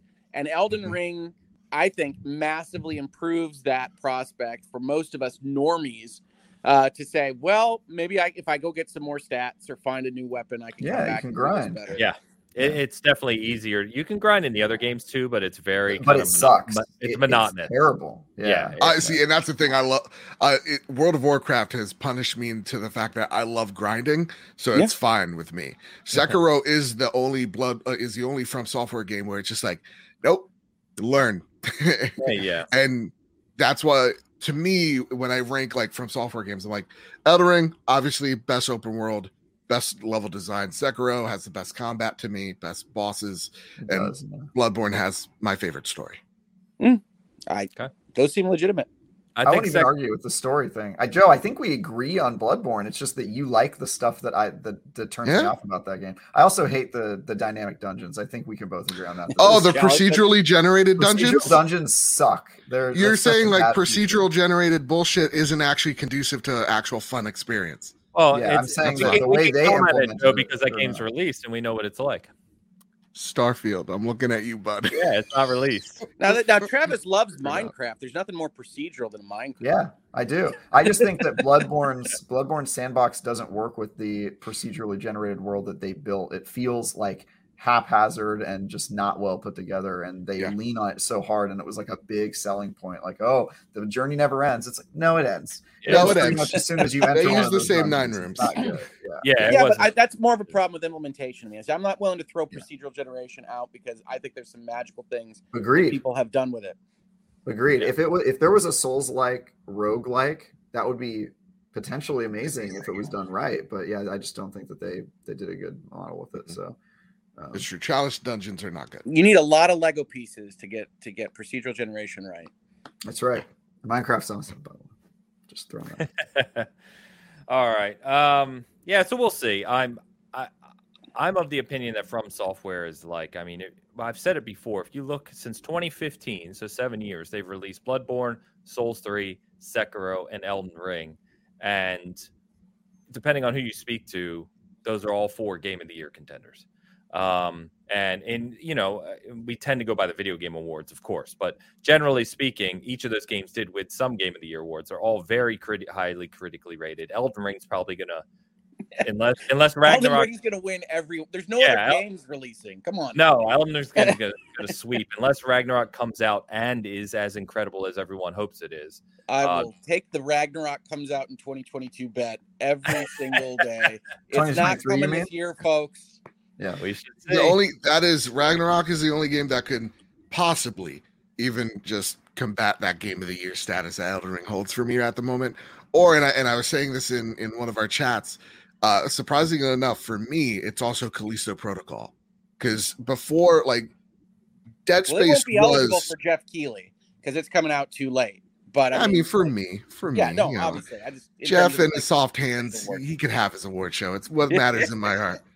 Uh, Callisto, though, is like before Bloodborne, I just stand so hard for Dead Space. So, okay. like, just seeing Dead Space come back, you know, Basically, is just yeah. everything, everything I ever needed. So, yeah. yeah. So yeah, we're gonna get EA's take on their own series at the same time, give or take a couple months apart. God bless. Oh, mm. It's gonna be a good couple of weeks for me, man. You're talking about Battlefield 2042, right?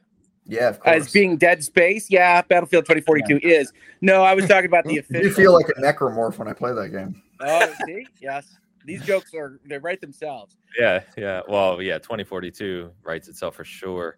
Um, you know what we're also getting later this year? Segue is Plague Tale Requiem. Plague that Tale. Smooth. Wait, I want to respect the smoothness of that segue, Ains. That was some real host and shit right there. Thank you, sir. Uh, Plague Tale Requiem. So follow up to uh, Plague Tale, very beloved game. Uh, I think I think people continue to still discover the first game. Uh, I've seen a lot of people after this announcement for the sequel finally coming, playing the first one for the first time and really loving it. Very well designed game unique story. I mean, I really, really enjoyed it for what it was, and it feels like Requiem, as most sequels do when you have a popular first entry in a title. Look to expand upon that, build upon the story, build upon the gameplay elements. Hopefully, they nail it. But it is releasing on October 18th. It is launching in Game Pass as well, and um, we got a 10 minute gameplay trailer, which I actually did not watch because I don't want to see it. Um, yeah. Coming out, game. I don't blame you. Yeah. So, uh, but I know that uh, I think everyone on this panel really enjoyed Plague Tale, if I'm correct. Um, yep. So, Dan, was it too scurry for you? No, that okay. one was fine. That was actually one of my favorite games when it came out. It kind of took me by surprise. I've told that good man. Times, so good man. Um, I, I, watched about four minutes of the gameplay, and I was just like, "I'm good." Yeah, uh, yeah. That was that wasn't that was enough, but it looks really good. So, hundred percent, I'm down for this one. Yeah, that'd cool. That, that, a, that, that could be a game of the year contender, depending yes. on how much it surprises us, Ains.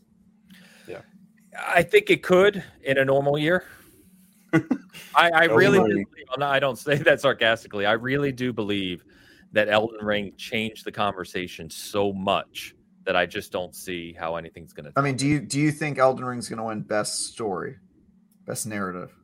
Oh well, that's not what you said. You said game of the year. No, I'm just saying. I'm saying for like game of the year discussions. Like obviously, uh-huh. Elden Ring is going to sweep, but there's certain areas it's not that sure. good in, and it sure. could. I mean, if the story is good enough, people love linear story games. Of course, agree. They love them. They love to give them the Oscars, right? And so I could see Elden Ring maybe getting snubbed for you know a smaller like a few categories, walk, yeah. like the year Walking Dead one. It could even win Game of the Year, depending on how good it is. We'll see. Yeah. Yeah, no, I, I don't think it sweeps that category, um, like like story or whatnot. But I think for the most most of it, it's going to be one of those boring awards shows where it's just like, and it goes Elden Ring, level design, Probably. Elden Ring. Yeah, sports game of the year, Elden Ring. Elden Ring. Sorry, no, Dan, it's sports and racing game. They decided to yeah. take all the games right, that yeah. they don't like and they put, put it in one category so that they could not yes. talk about it as much. Travis as and I have ranted about that before. Dude, I hate that. It's so, so annoying. It's like yeah, let, let's compare there's, next year. We're going to compare Forza Motorsport and Madden 23. Like, what are we doing? Yeah. it's so stupid. It, they should be completely separate categories. I don't know. I, yeah, they should be, but it's it's a kind of a weird bright line uh, anger point for y'all because it's like, yeah. well, when they say action adventure, the games that go into that category are insanely different. That uh, one also true. makes no sense. Yeah. Yeah. I, I don't understand the categories at all, or the no, because they're movie genres. Because the video game industry has long wanted to be movie industry, and it's a terrible fit and it's just it continues to show exactly where the video game industry feels itself to be but no they should absolutely be genreified by what the actual games are and we can have a whole bitch session about the game awards when we get closer to december but yeah elden ring is going to win a ton of them elden ring might not be on my top 10 list when i make it in the end of the year we know that hug you know no no i'm just i'm just saying like there are going to be people that it bounces off of sure of course of course i mean no games for yeah. everyone and to be fair like maybe not you, Hug, but Dan wouldn't be on his top list either. And I consider him like an everyman gamer. I think there's probably going to be a lot of people who, like Dan, are just like, nah, not for me. That's for those nerds who really like uh, masochism. Well, it's real weird. It's real hard, no matter what you all say. Uh, uh, and it's it doesn't it does it's not a graphical showpiece, um, and and it doesn't have a linear narrative. So it's like, yeah, yeah, all right, it's gonna be interesting. All true, all true. Uh, yeah, as VG Doc says, action adventure is like 95% of games. exactly. yeah. You can put anything in there. Yeah. Where do puzzle um, games fall? What if there's a really good Puyo Puyo game? All right, but here's my problem with puzzle games now, Travis. Right? You want me to rant? So you got your you got your Puyo Puyo Tetris type situation. That's those are puzzle games, obviously. Then you've got your The Witnesses. That's that's a puzzle game, right? But yeah. then Oof. if you throw in something you know that has puzzle elements, um, or or is an escape room game. Okay, that's a puzzle game. I mean, right? Puzzle, Plague Tale a puzzle game? You maybe I would say a Plague. Tale is an environmental puzzle game because like that's yeah. the primary input in that, right? Mm. Yep. I, I, am with you, Hogue. The categories make absolutely no sense. And as I've discussed many times on this show, I hate it when the video game industry tries to parrot Hollywood, which is why I'm not the biggest fan of The Last of Us. But yeah, it's uh yeah. Joe, Joe, don't don't do it, Joe. I've already. I'm had... keeping myself. I'm keeping my goddamn. Dude, it's a great movie. It's a great movie. the Last of Us Part One is one of the best yeah. games of all time. Yes. Part Thank Two you, is one of the most. I think it's one of the best movies of all time. No, the actual gameplay elements of The Last of Us Part One and the franticness that involves you directly in the fraught situation that both Joel and Ellie find themselves adds an, a level of interactivity that provides the suspense and tension that you can't get from passive entertainment in a movie. You brought the lawyer a, out. It is, a, it is a stealth game with bad stealth mechanics. It's not a stealth game. It's designed to show you and put you in the shoes of someone that is in a situation that is untenable. And that's what gaming can do. It's it's realistically how one could argue that like a telltale game isn't a real game because it's a linear story. But if you're put into the shoes of the person that has to make the decision, even if we know in the back of our heads that you're not going to change the ultimate plot of the game, it gives you a different experience. Last of Us provides a different experience than sitting in a movie theater and watching these two people engage in their environment. Last of Us is Yeah. one of the best games of all time. It, gi- it gives a worse experience to the player It does having not. to do the gameplay part. If you had Your just raw assertions in error do not change my No. position on this, Travis. but yeah, What the hell does Travis like, you guys? I like I like like every game. I'm like probably the most positive person on this panel in terms of categories I like. I just Travis, you are probably the least positive person I have met. what are you talking I, about? I think we just disagree on what makes a good game, but I I the game parts of The Last of Us are rough. The game parts. I Yeah, think I the mean, game parts are rough by design in The Last of Us. This is what I'm saying. You don't want to be a. Call of Duty Black Ops shooter and be in that situation with these two people in that Hold environment. on, It hold serves on. the narrative. There, there are so many good stealth survival horror games No. that play like The Last of Us but aren't bad. There's oh so oh my many god, no, no! It you you're, you want to serve the narrative, not the whatever gameplay platonic ideal you have in your head. Does the and narrative require half-baked stealth mechanics? Does the narrative require that the stealth be like not well executed? The Last of Us requires it to be not easy to accomplish. And does that mean that there are some uh, uh, vagaries around the edges of what they're doing rather than giving you cones to avoid? It does. All I just want to imagine Travis as a six year old. Mother, my porridge is too hot and coarse. First of all, Mother, didn't I, want to any have fun. Where are your taxes? Give me all the receipts from last week. I must organize. Are you saying I'm pretentious, sir? no, I just I think you you know. I, No, I, think, your version of fun Travis's is, is position is is is a well-worn one. And it is it is totally understandable. It just happens to be wrong. I still love Travis. He's just wrong. That's okay. No, it's all right. Hogue is wrong. Travis, it's okay to not like things that are genuinely beloved. I, honestly, I think people I'm not even that, people that are regularly in the Bitcast Sounded would wrong. probably accuse me of not liking more things than Travis. Would be my fair. guess. I think that's true. I That think is- Oh, that's also, also, accurate. I should clarify. I like The Last of Us a lot. Yeah, Okay. I just think it's overrated. It's like probably an eight out for me. Eight, eight out of ten. well, we know that's the maximum of your scale. We get it. Hey, I've given nines. One nine. I've given wait, wait, Listen, nine. we don't we don't hold need on, the Last of Us nine? audience to go after Travis. What is your nine? It's been attacked Genshin enough. Impact. Uh, Genshin Impact is your nine. It got Okay. a nine for me. I might have given other nines. I can't remember, but that was the one that Okay. people were like, "Yeah, he gave a nine to Genshin Impact." All Joe's right. Man, He's already my, my man get Travis Xenoblade really Wrath. does embrace the live services ethos, doesn't he? He's gonna get the that game is Xenoblade just so wrath. good, though. Have you guys? I, I have that no problem game? with Genshin Impact, other than kind of gotcha the, mechanics. the just I gotcha game love. model. Yeah, I, I talk about that in my review. It's stupid, Okay. but yeah, the game is good. Yeah. I like Genshin Impact. That was fun, guys. Um, Also, just- I should clarify the reason I don't have a lot of nines isn't because I don't love a lot of games. It's because they don't let me review the games that I would give a nine. Sure, That's Mitch- what. That's why I Mitch don't is have a hogging all the nines. They don't. Mitch, Mitch, dude. If it is a good game that feels like I should review it, but it's too good, Mitch reviewed it. Mitch Saltzman reviewed it. well, we've talked about that, Travis, and that's why like my reviews tend to be higher because I review what I want to review. Exactly. Like, I review review the games games that- you know are going to be good, and I review the exactly. games that IGN knows that they don't want to take the time to review themselves. So Yeah, yeah. When when we at SG do decide to review other games, either indie games or smaller ones, you know, we just get requested a review and it's bad. Like, yeah, we've given out twos and threes, and it's like, yeah, we don't want to do that on a daily basis. We're okay, thank you. No, and it Uh, doesn't feel good, right? Especially for like a smaller company. It's like, yeah, I, I could give you a two, but I, I, I don't want me literally sent a. PR email back one time and I said they were asking us for a review of this game, and Steve did the review. He gave it a two. He, he pretty much said it's the worst game he's ever played. And I sent it back to the PR company and I just said, Look, I said, here's our review. You here's the link.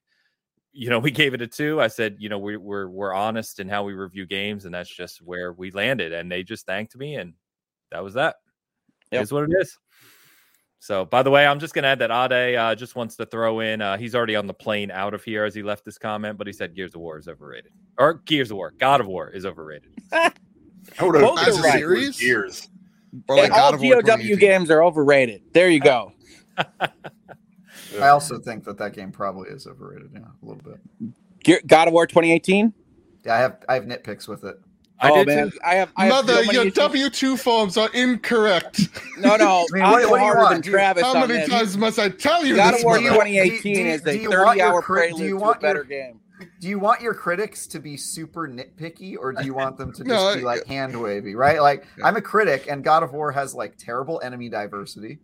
Right? Yeah, like you fight the sure. same boss like 15 times. Like that's Yeah. not good on it. People don't really focus on the stuff that are bad about games that they love. I can love a game and have like 50 complaints about it. So you know, like I, I to me, God of War is like an eight again, an eight out of ten, maybe nine. But like I have so many more complaints than the average person. So to me, it's always going to be overrated a little bit. It's a little overrated, I think. I had God of War on my top 10 list that year, but I did say it was a prelude to a better story at some point and consisted of a series of MacGuffin quests that just moved the, the, the goalposts for over the course of its entire run so that you feel like you're spinning wheels the entire game. I'm Look, not- Hogan and I agree on on some I'm stuff not- I- today. I- It's kind of We're, weird. we're just gonna piss everyone off today because I'm not that far away from you guys. Uh, yeah, I mean, I have it. I have it very high. I've said God of War 2018 is an, an incredible game. Like truly, like for me, it's a nine and maybe a nine and a half. But when people start to say it's the greatest game ever made, I'm like, come on, calm down. Like No. it, it's not. no, it's a, it's an artistic triumph. It is a bold direction for a series. I respect everything that it is. It is not a good story. Look at Joe's. You can't see yeah, Joe's I, face. I, probably, I uh, don't know He's if I very agree with wide-eyed. the story part. I I, uh, I think it's an all right story. It's not a good All one. right. Jesus I just like that we're setting everything ablaze. right? Yeah. I mean, No, I think we're I- I- all we're all saying like I think the the headline here is that games can still be great. They can be amazing experiences, and you can still have problems with them. That's okay. Of Just course. because a game is great doesn't mean you have to just say, "Oh, it's Everything it does about everything." amazing. I like to incredibly think that the rest of the month is just Travis setting the stage for his Xenoblade Chronicles 3 review. That's just what I so you feel. know. You can like a game, but still have issues, people. It's just going to be week after week at Travis.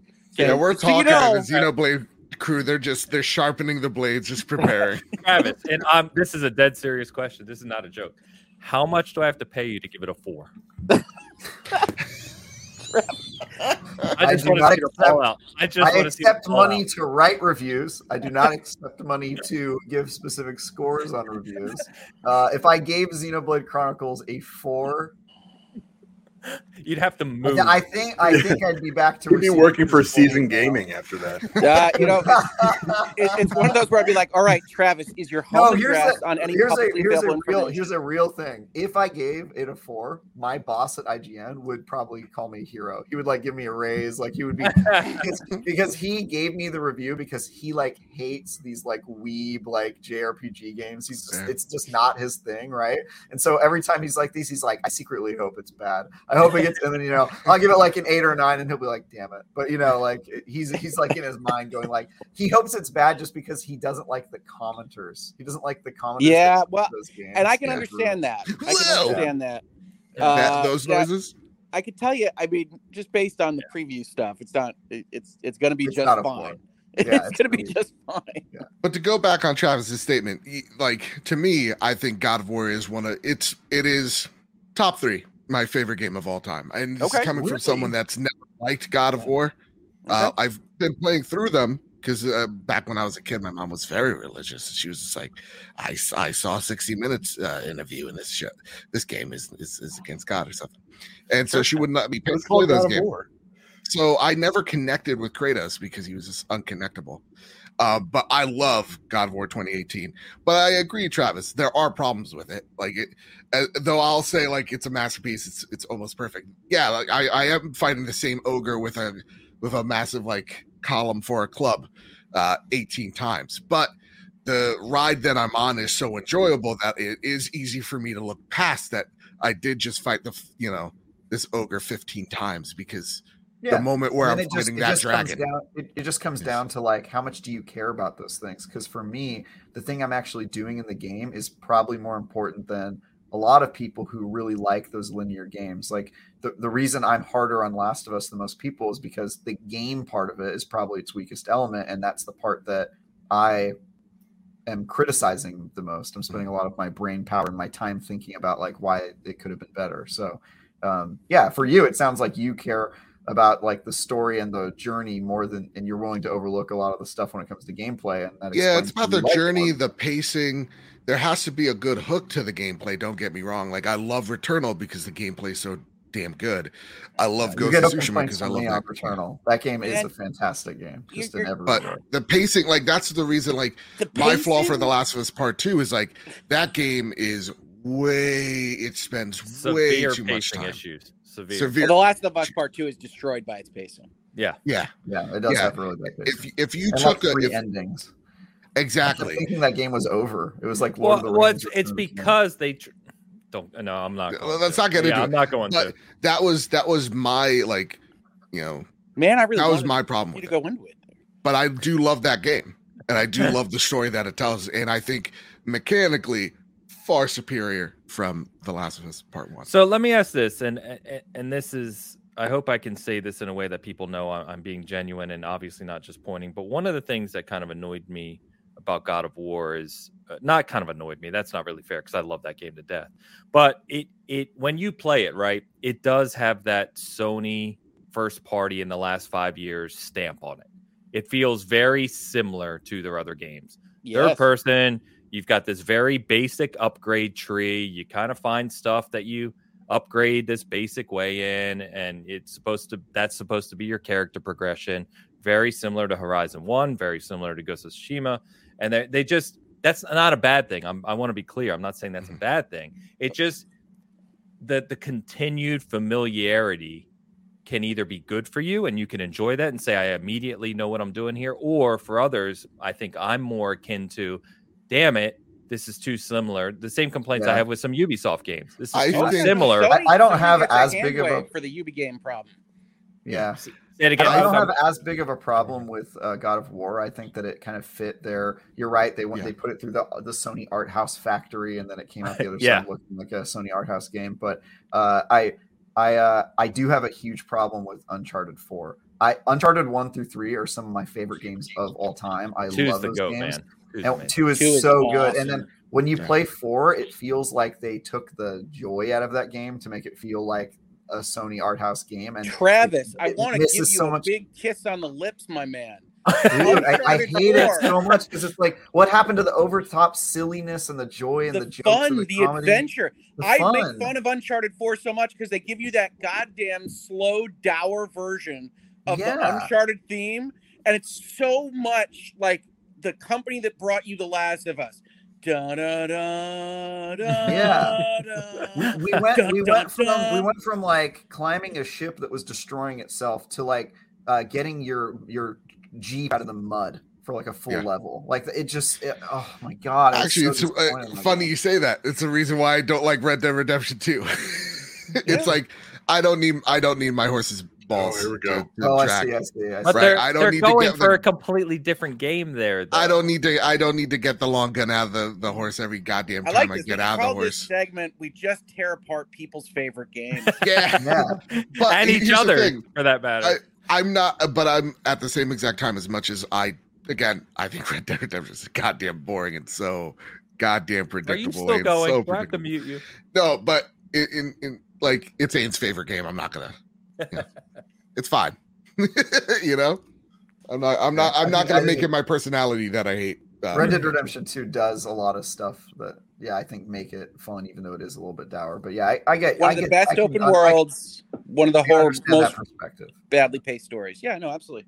Hope, Actually, one of my complaints with Red Dead we're 2 now is agreeing. Look at this. no, I one of my complaints of Red Dead 2 is pacing. Actually, Yeah. Um, yeah. Every They, they go over the same beats issues. again and again and again. That Red Dead Redemption 2 is a good game that is trapped between the open worlds that they're creating, which are unbelievably awesome, and the mission design from really circa Grand Theft Auto 3, uh, Yep. and and repeating it in a story that I think just got overwritten because it took so long to make that it, it just loops and loops and loops on itself. I I called that one character getting tuberculosis three hours before it happened. Yeah, That's how predictable it is. If you're gonna make fun of that, uh, I'm coming through the screen. mean, I- I- I wouldn't even agree turning that off it's like- everybody, and he's taking over the rest of the show. Grand Theft No. Auto Three at least had options in your, you know, in in, in your main mission storyline. You know, you could do several different things to get to the same point. You're pretty much hamstrung on Red because there's 2. no character development in Grand well the, big, the biggest issue with well, RDR2 for me really is like if you if you take a step off to the left where they didn't want you it's like oh you're off the mission trail restart and it's like That's the biggest ugh, issue. ugh.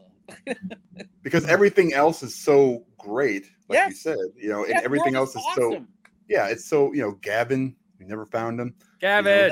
I, I miss Gavin. Gavin. You know, I mean that that kind of stuff is so amazing, and then you get into these very very linear uh single player stuff. That was my biggest complaint. Yes, I would love to so think- great. Yeah, I would love to think that Rockstar has been working on mission design uh, for Yeah. the past uh, ten years, but I suspect they're just working on how to sell you shark cards. Pretty much. Pretty much. probably. So let, let's cover this real quick. We just made fun of Last of Us, God Yes. of War, Yes, Red Dead, Red Dead 2. yes. What else can we tackle while we're here today? Well, Matt, The Last Let's talk about Halo Mass Effect 2 is clearly the Infinite's open world. I can talk about uh, Persona 5 and every Evil 4 is the worst JRPG that you love. Yeah. Yes, Travis hates Persona Five. I don't. I don't hate it. I don't hate it. I do. I fell asleep twice. oh, Certain God. parts. Am I the only one who likes it- Persona 5 here? No, no, I Persona love 5 Persona 5. I'm gonna replay it again in, on Xbox. Okay. I just I I just don't like certain things about it, and the people forgive it because they go, "Oh, that's part of the JRPG genre," and I go, "No, no, no, no, no, no, no." It you don't get to just hand wave that. If it's a bad game design, it's bad game design. So I agree with that. Oh, Uncharted 4 as well. VG Doc said we, we insulted Uncharted. that's Uncharted. right. We did well, that. Yeah. Yeah. Rightfully You should so. call- It's overrated. We Uh, should Lost call, Vegas should so call much this show "Your Sacred Cow is Ugly." Uncharted 4 is the long trip down pretension lane for Naughty Dog. Yeah. That's a great title for Uncharted 4 because I love Uncharted. Nathan Drake is, I would, uh, yeah, I'd say Nathan Drake's probably my favorite PlayStation kind of character. I love the Uncharted games. And Uncharted 4, again, it felt like. The Last of Us 2 to me, where it's like, why did you add all this? The pacing of it is just horrendous when you had It such is so long. great. Yeah, Uncharted 2 and, and 3. I mean, 3's still great, even though it's not as It good, is. good as 2, in my opinion. They opinion. managed to make a heist But- boring in Uncharted. they have a grappling hook now. Yeah, it's just like, how did you, why? Not every game has to be 40 hours long. Like, Mhm. yeah. No, Anyway, I think I think Naughty. We can at some point we can talk about. I think Naughty Dog's got problems, right? I am not ex- at all excited about The Last of Us remake. I have no idea what else is in there. Uh, kidding. to me make- it's it's like you you for when it comes to the playstation studios you come for naughty dog you stay for insomniac like that's that's how i feel Well, Insomniac is so vastly superior to Naughty Dog, in my opinion, on what they're making right now. I, it's not even close. yeah, they, it, yeah. Sarko, who, if you don't know Sarko, our regular uh, brother over here at Seasoned Gaming, he is famously despises Last of Us 2. Oh, he it. despises it. And his comment is, I kind of wish Abby had gotten TB, tetanus, diabetes 1 and 2, pneumonia, COVID, and poison ivy. Well, that's Uh, rough. That yeah. is rough. Yeah. He, uh, he, he, like God me, damn. did not care for the direction of that I game, talked to him about that at, when we were at GCX. Yeah, he Oh, really does nice. not like Last of Us 2. All right, I have a video on that. yeah, I don't know anyone who who dislikes it as much as Sark, honestly. But anyway, um, let's move over and talk about good games again. We've This ranted was fun. We little should have like just a hate episode at some point. just get them all You know out what? there. I hate zero of the games that were just mentioned. Just to be No, no, clear, just- I just just I just don't a think they should be above criticism. Oh my Should God. be I'm not calling you out, Travis. I just mean as a concept. it's kind of fun. No, and So- I think kinda I think it's kind of fun for the reasons you say, Travis. Not to not to add negativity, but to point out that things can always be improved. Human beings are an, are an imperfect species, and it's fun to look at those things. You want to you want to hit the things that are a problem with Final Fantasy VI at some point, or Star Control Two, or The Witcher Three. I think that's fun too. Yeah. Because nothing is perfect, but I, I very much enjoyed that conversation. I'm sure the comments that I can't see through this format We're getting are, plenty. are genteel and very nice about the things that I said. Actually, and don't get peop- me started on witcher 3's combat y'all There you Joe, go. Joe, Joe, just Did go you play two? Um, Because dang, Hogan and I are on the opposite ends with that one. I think Hogan and I agree. Uh, but- well, I like I like the I again I think it feeds the narrative of being a Witcher. So I mean we can yeah, it does. yeah, we can talk about that later. Yeah.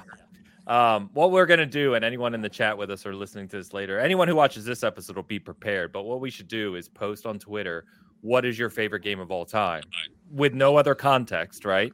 Yeah. Have Yes. people list out like thirty different games, and then That's a great do- idea. We do a big Yeah. cast special where we we- we just dissect all of them. Yep. We just tell you we tell you what's wrong with your favorite game. What's wrong with your favorite game is a great episode idea. Write All right, that we're, down. we're doing that. We're doing that. Everyone who's here with us right now, mark it. We're doing it. Don't let us get away. We will do that as an episode. I mm, love That's it. It's going to be great.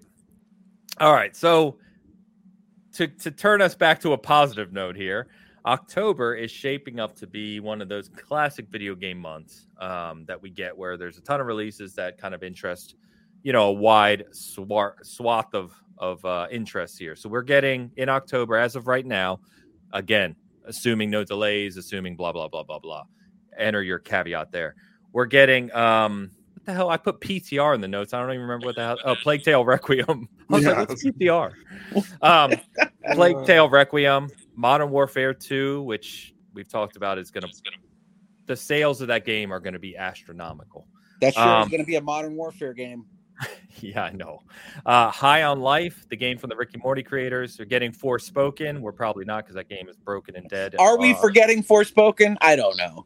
here's here's for hoping that that game plays a lot better than it looks. Yeah, I Hey, doubt it. uh, Guardians of the Galaxy, Hook. Midnight. You're right. Look, Travis, you keep trying to lead me to Guardians of the Galaxy. That was the biggest shift that I've had in maybe ten years. But here's hoping for it again. Square Enix. Can have it. Midnight Suns, Persona 5 Royal, like we said, releasing on Xbox. Midnight Uh, the game they're afraid to show you. True. Uh, Gotham Knights, Scorn, Slime Rancher 2. We're getting the we're getting the expansion for Resident Evil Village, Uh, um, and Reverse relaunches, and that's just what we know as of this as of today. Obviously, a few months in advance. So, um, what if anything? uh, We talked about Plague Tale Requiem already, but you guys pump for any of these games, or where are you on these? Slime Rancher 2, baby. Agree with love Hogue. That Slime game's Rancher. sick. Okay, Game's just to be clear, I'm the dad of two daughters. It is going to be madness in Hogue House for Slime Rancher 2 Day. I just want you to know. We might have Slime Rancher desserts. We might have gelatin ready. Uh, Slime Rancher 2 is going to be big time. I want to see you set up a living room with multiple TVs and multiple slime ranchers going at the same time, like a land Okay. party. Ho. I, I have a request, Hogue. Yeah. Can you get your daughter's cowgirl outfits so they look like they're like ranchers? Oh, you know what? Yeah. I'm I glad got- you you You kept going can with now. that because that sounded weird at first. At least Yeah. cowboy hats, I think, Scarves. maybe. Yeah, cowboy hats, maybe scarf, maybe they have like boots with uh, spurs on them, something like yeah, that. I, mean, if I you want them the to be like ranchers. Rancher, they've got a kind of space. space I know, I know they do. Yeah, I played Slime Rancher, but I just Yeah. I like the the literal interpretation. Like we're getting ready to we're getting ready to ranch. Let's do it. Oh, they are so excited about Slime Rancher too. And if you, Well, I'm uh, excited for Plague Tale. To be honest, out of all the games Sure. in the month of October, I think it's that and Midnight Suns. I'm probably the most excited for. Uh, I loved Plague Tale Innocence. Uh, the end did get a little wonky and weird, but if they learn some ending. lessons from that ending, and you know, seeing what's wrong with the? Amelia's, Just the, the craziness of it is what you don't. like? yeah, the like super powered rat Like, things. Supernatural. Oh, I like you know what I mean? Like the Yeah. curve. It. But like it doesn't like it to me it doesn't curve naturally it's just like it just it just spikes all the way up it's like all of a sudden it's god mode but um to me I, I I like seeing Amelia's kit being upgraded so she has more than just a sling. Yep. Like it seems like now she's got like a crossbow with her and she's more capable in combat, which is cool. Um, I do love the stealth elements from Plague Tale Innocence so much. So I'm I'm all on board for Plague Tale. And when it comes to Midnight Suns, well, God, the developer named Firaxis, right? Correct. Yep. Yeah. Um, I love almost every game that they touch. So like I, I'm a big uh XCOM fan. I'm a huge fan. I'm a huge civilization fan. So anything that they touch, I'm on board with. I love Marvel. So this this gives me the the weird 90s Marvel energy that's been like missing for a very, very long time. For 20 plus years. Okay. I am uh I'm actually pretty excited. I know like Hogue, I may have to mute him here, but Resident Evil Village was so good that um I'm actually excited for this expansion because it, it seems like if you know the ending of Village and where they're obviously setting up for whatever the ninth game is, um, it seems like this expansion is going to be is going to be the uh, kind of stopgap, right? Uh, and it's third part, a third person, excuse me, and it's it's diving into the supernatural aspects of Resident Evil again. Uh, so I think this expansion could be really good. I'm looking forward to playing that. Um, I can't remember And, how uh, it ended. I remember really liking it though. well, Now, wait a minute. Did you say supernatural aspects of Resident Evil? Isn't Resident Evil famously not supernatural? well, because you, they're go. I always forget the name of it, the Megamycete or whatever the the actual Yes. fungus that kind of caused all this, and she's uh-huh. going into this world they showed in the preview of it. So there's like there's supernatural things at play that you could do in the game. Did you see the trailer for it? I'm probably not the trailer for this. well. I, I saw a village and I was out. So watch the trailer, you'll see what I mean. Like Okay. she's almost in like a it, she's not in reality the whole time. Okay. So, it's like a- a, it's like one of Travis's Far Cry expansions. yeah, I or so. uh, Evil Within. Wait, is that a spoiler? What? No, evil, e- e- evil within. Yeah, evil within. You're going into various things. That's true. Yeah. Yeah, Evil Win. Great games, by the way. I actually am really looking forward to High on Life too. I'm not even like a big Rick and Morty guy or or anything like that, but the game just looks hilarious. Uh, Yeah. So I'm I'm excited about that. Comedy games. Comedy It's games. free to me, I guess. and quite frankly, I don't I don't get into Call of Duty much anymore. I don't care for the. It just doesn't do it for me from a competitive. we can all standpoint. agree that that's the one that's going to sell the most out of the this list. oh it's gonna blow it's gonna blow records away but what i am part of modern warfare 2's launch is warzone 2's launch that's coming this fall too Okay. and so i'm i'm interested to see how they tie the modern warfare 2 aesthetic into a new warzone which is supposedly being it's being built from the ground up and has been for a couple years now to replace warzone um, and just from a battle royale perspective warzone actually did some things really well and from what I hear, it's kind of trailed off and gotten not so good, which is kind of this is their relaunch. So I'm just hoping that's really good because if it's done well, I do I do like a good battle royale. I will put a lot of time into that. Their plan to kind of combine their assets, especially across things like Black Ops and Modern Warfare, didn't really work. So it, it diluted their war zone, and so this is them burning it to the ground and restarting. Pretty much, that's exactly what they're doing. Yeah, this is their reset. And Modern Warfare, if you're not aware, the Modern Warfare reboot from 2019, I believe, Yeah. uh, is the best-selling Call of Duty of all time. and it's a Uh, completely different approach. Like I mean, completely different is too strong, but it, it has a different feel. It's a weighty um, Yes. kind of Call of Duty compared to. Then they go back to Black Ops, and people are like, "Oh yeah, that's old Call of Duty." Um, Yep. But they're now they're now going all in on that on the modern warfare approach to Call of Duty. Yep, and it's Infinity Ward, which I think is the best of their studios. Um, so I just, yeah, I'm excited about that. It's the only time I'll get excited for Call of Duty, pretty much, like once every three or four years. I think it's right. If you if you have any notion of liking Call of Duty, this is the one. Uh, but they, that that trailer of like shooting up a boat, and I'm like, no, I'm done. I've been there. I'm Yeah. out. It's true. See, uh, like Modern Warfare 2 has me excited strictly Okay. for the same reason Ains said. Uh, Infinity Ward is the best studio Yeah. that they have, and it's a more, you're right, weighty experience where like Treyarch, I feel like I'm like on a cloud floating. I'm great at those games. Yeah. But like to me, it's just like I'm I'm actually a little bit too fast, and I feel like SMGs and Treyarch games are usually broken as all hell. So to me, I actually do prefer the more weighty uh, experience coming from the Modern Warfare games. back Though I'd up on probably do a little worse in them, but I, I think Yeah. this will be the best one since Modern Warfare 2019. Uh, I, I'm just, it's like, yeah, all right. Yeah, man. Well, now the only thing I'm excited for, aside from Plague Tale, obviously, is the Modern Warfare 2 single player part of it. Okay. Okay. And you know, and that's it. Like everything else can just take a hike. uh what now you guys explain this. I mean, I played Persona 5 and I wanted to punch myself in the face about two hours in. Yeah, you don't want to Okay. play Royal then. Royal, what is Royal? Is that just like an expanded? Ro- no, it's Roy- not. Royal- So th- when they do these ones like Golden and Royal, they Uh-huh. kind of go into the entirety of the experience and add quality of life stuff and change some various Uh-huh. things, and then they add on the expansion to the end.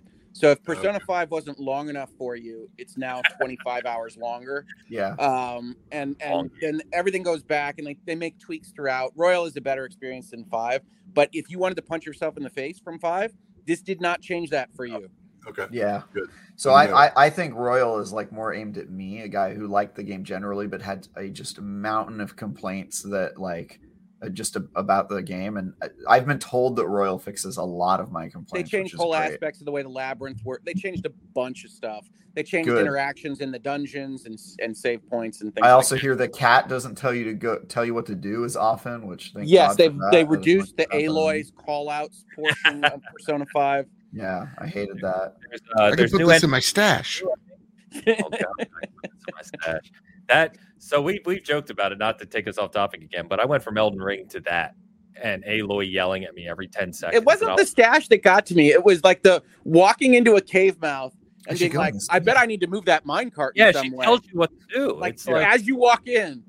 terrible. that is if there's any like a sonification of games, that is uh Horizon Forbidden West. Yep. Like that is like the oh I, have seen this element before. I I've seen this. This is from Uncharted.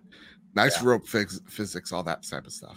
Well, Well, you I feel like they the- did interviews on this that they, uh, that I think I brought up in DMs months ago or whatever. That was like we when we put it in front of test audiences, they were getting too confused, so we added all these call outs. So it was like, oh my god, you need to make that a toggle. Yes. Yeah, I mean, it- it's like they paid Ashly Burch like so much money, and they're like, we have to really kind of justify, you know, how much we paid her. So let's add in all these dialogue options. I wonder You if know- there's a tunnel under there. You Yeah, know, it's like all of that, all of that. It- it's not just her. If you really, I mean, I you know played through it 300 something hours. If Apparently you sit have. there- yeah, it, like everybody else help. Like if you're with somebody else, they'll tell you as well. They'll, Yeah. they'll say, hey, you know, you know, maybe you should look over there, Aloy. You know, right underneath that rock. You know, I mean, they they, they don't stop.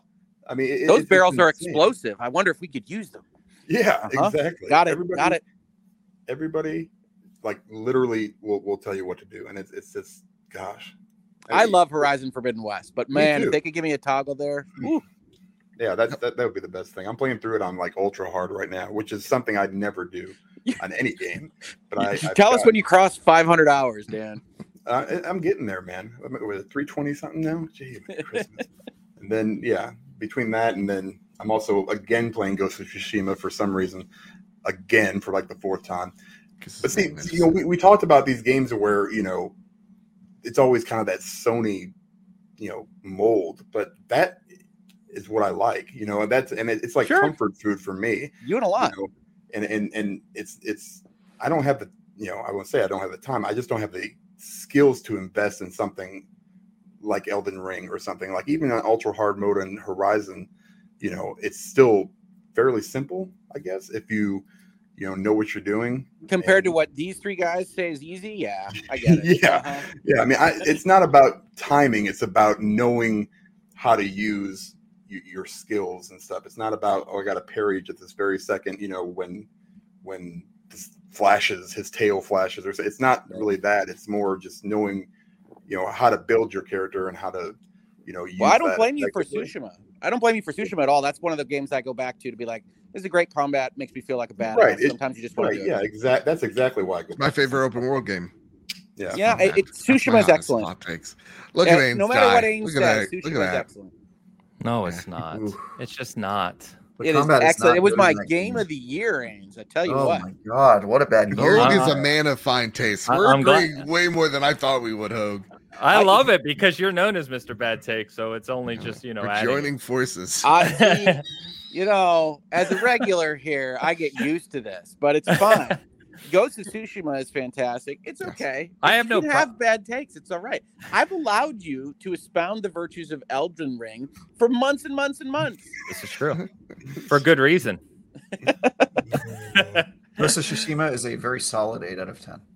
I completely agree with Travis is 100%. How many times could you have said that during this episode? Yeah. Uh, I said seven earlier. We're talking about a lot of good games. Okay, it's not really fair, but yeah, Yeah. it's a solid eight out of ten. you. Yeah. The, com- the combat is That's not good. exactly what I said when it came out. Like I don't have anything necessarily against it, but it's it's an eight. It's a good game. great Good game. game. Great game. Well, I'm not an IGN. it- I just I, I saw one comment. I need to I need to. King Levy writes, "Ghost is a downgraded Sekiro." How? Uh, What- well, what the is combat it? is way downgraded.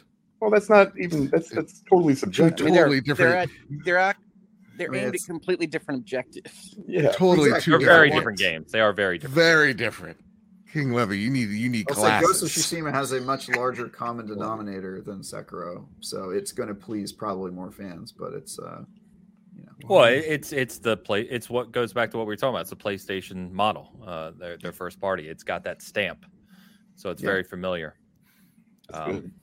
God damn, that Sekiro combat just Sekiro Jesus combat Christ. is like yeah, I would not unmatched. compare those games. Why are you comparing Sekiro to Ghost of Tsushima just because they're both Japanese inspired? Like, I don't understand why you compare those two.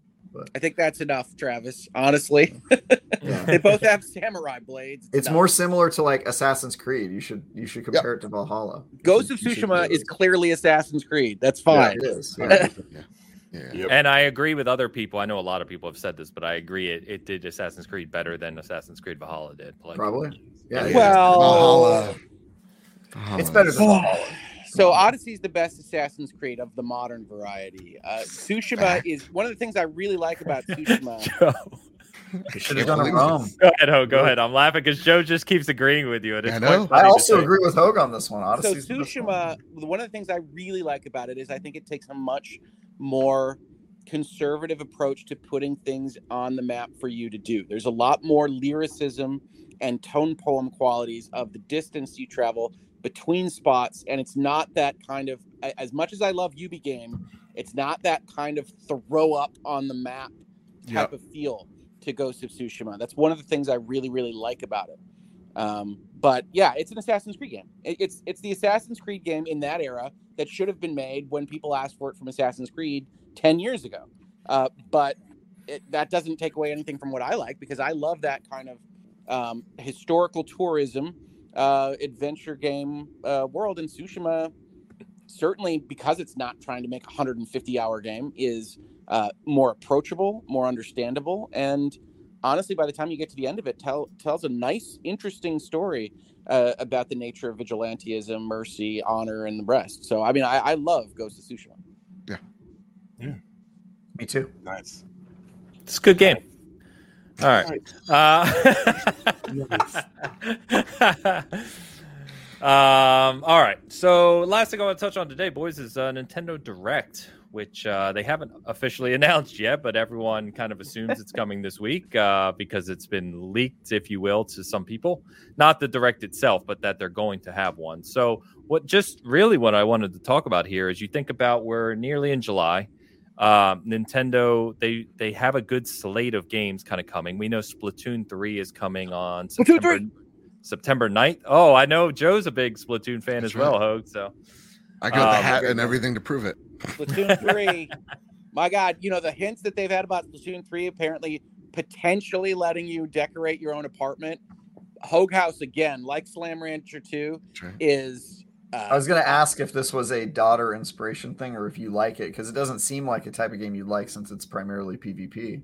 Uh, I like. I, I really am uh, very enthusiastic about what Nintendo put together when they originally came up with the Splatoon plan for kind of bringing that kind of game to what is their primary demographic. I think they were pretty brilliant in that. I think adding on to Splatoon 2 with kind of a little PVE element, doing a little bit more of the timed events was a great evolution.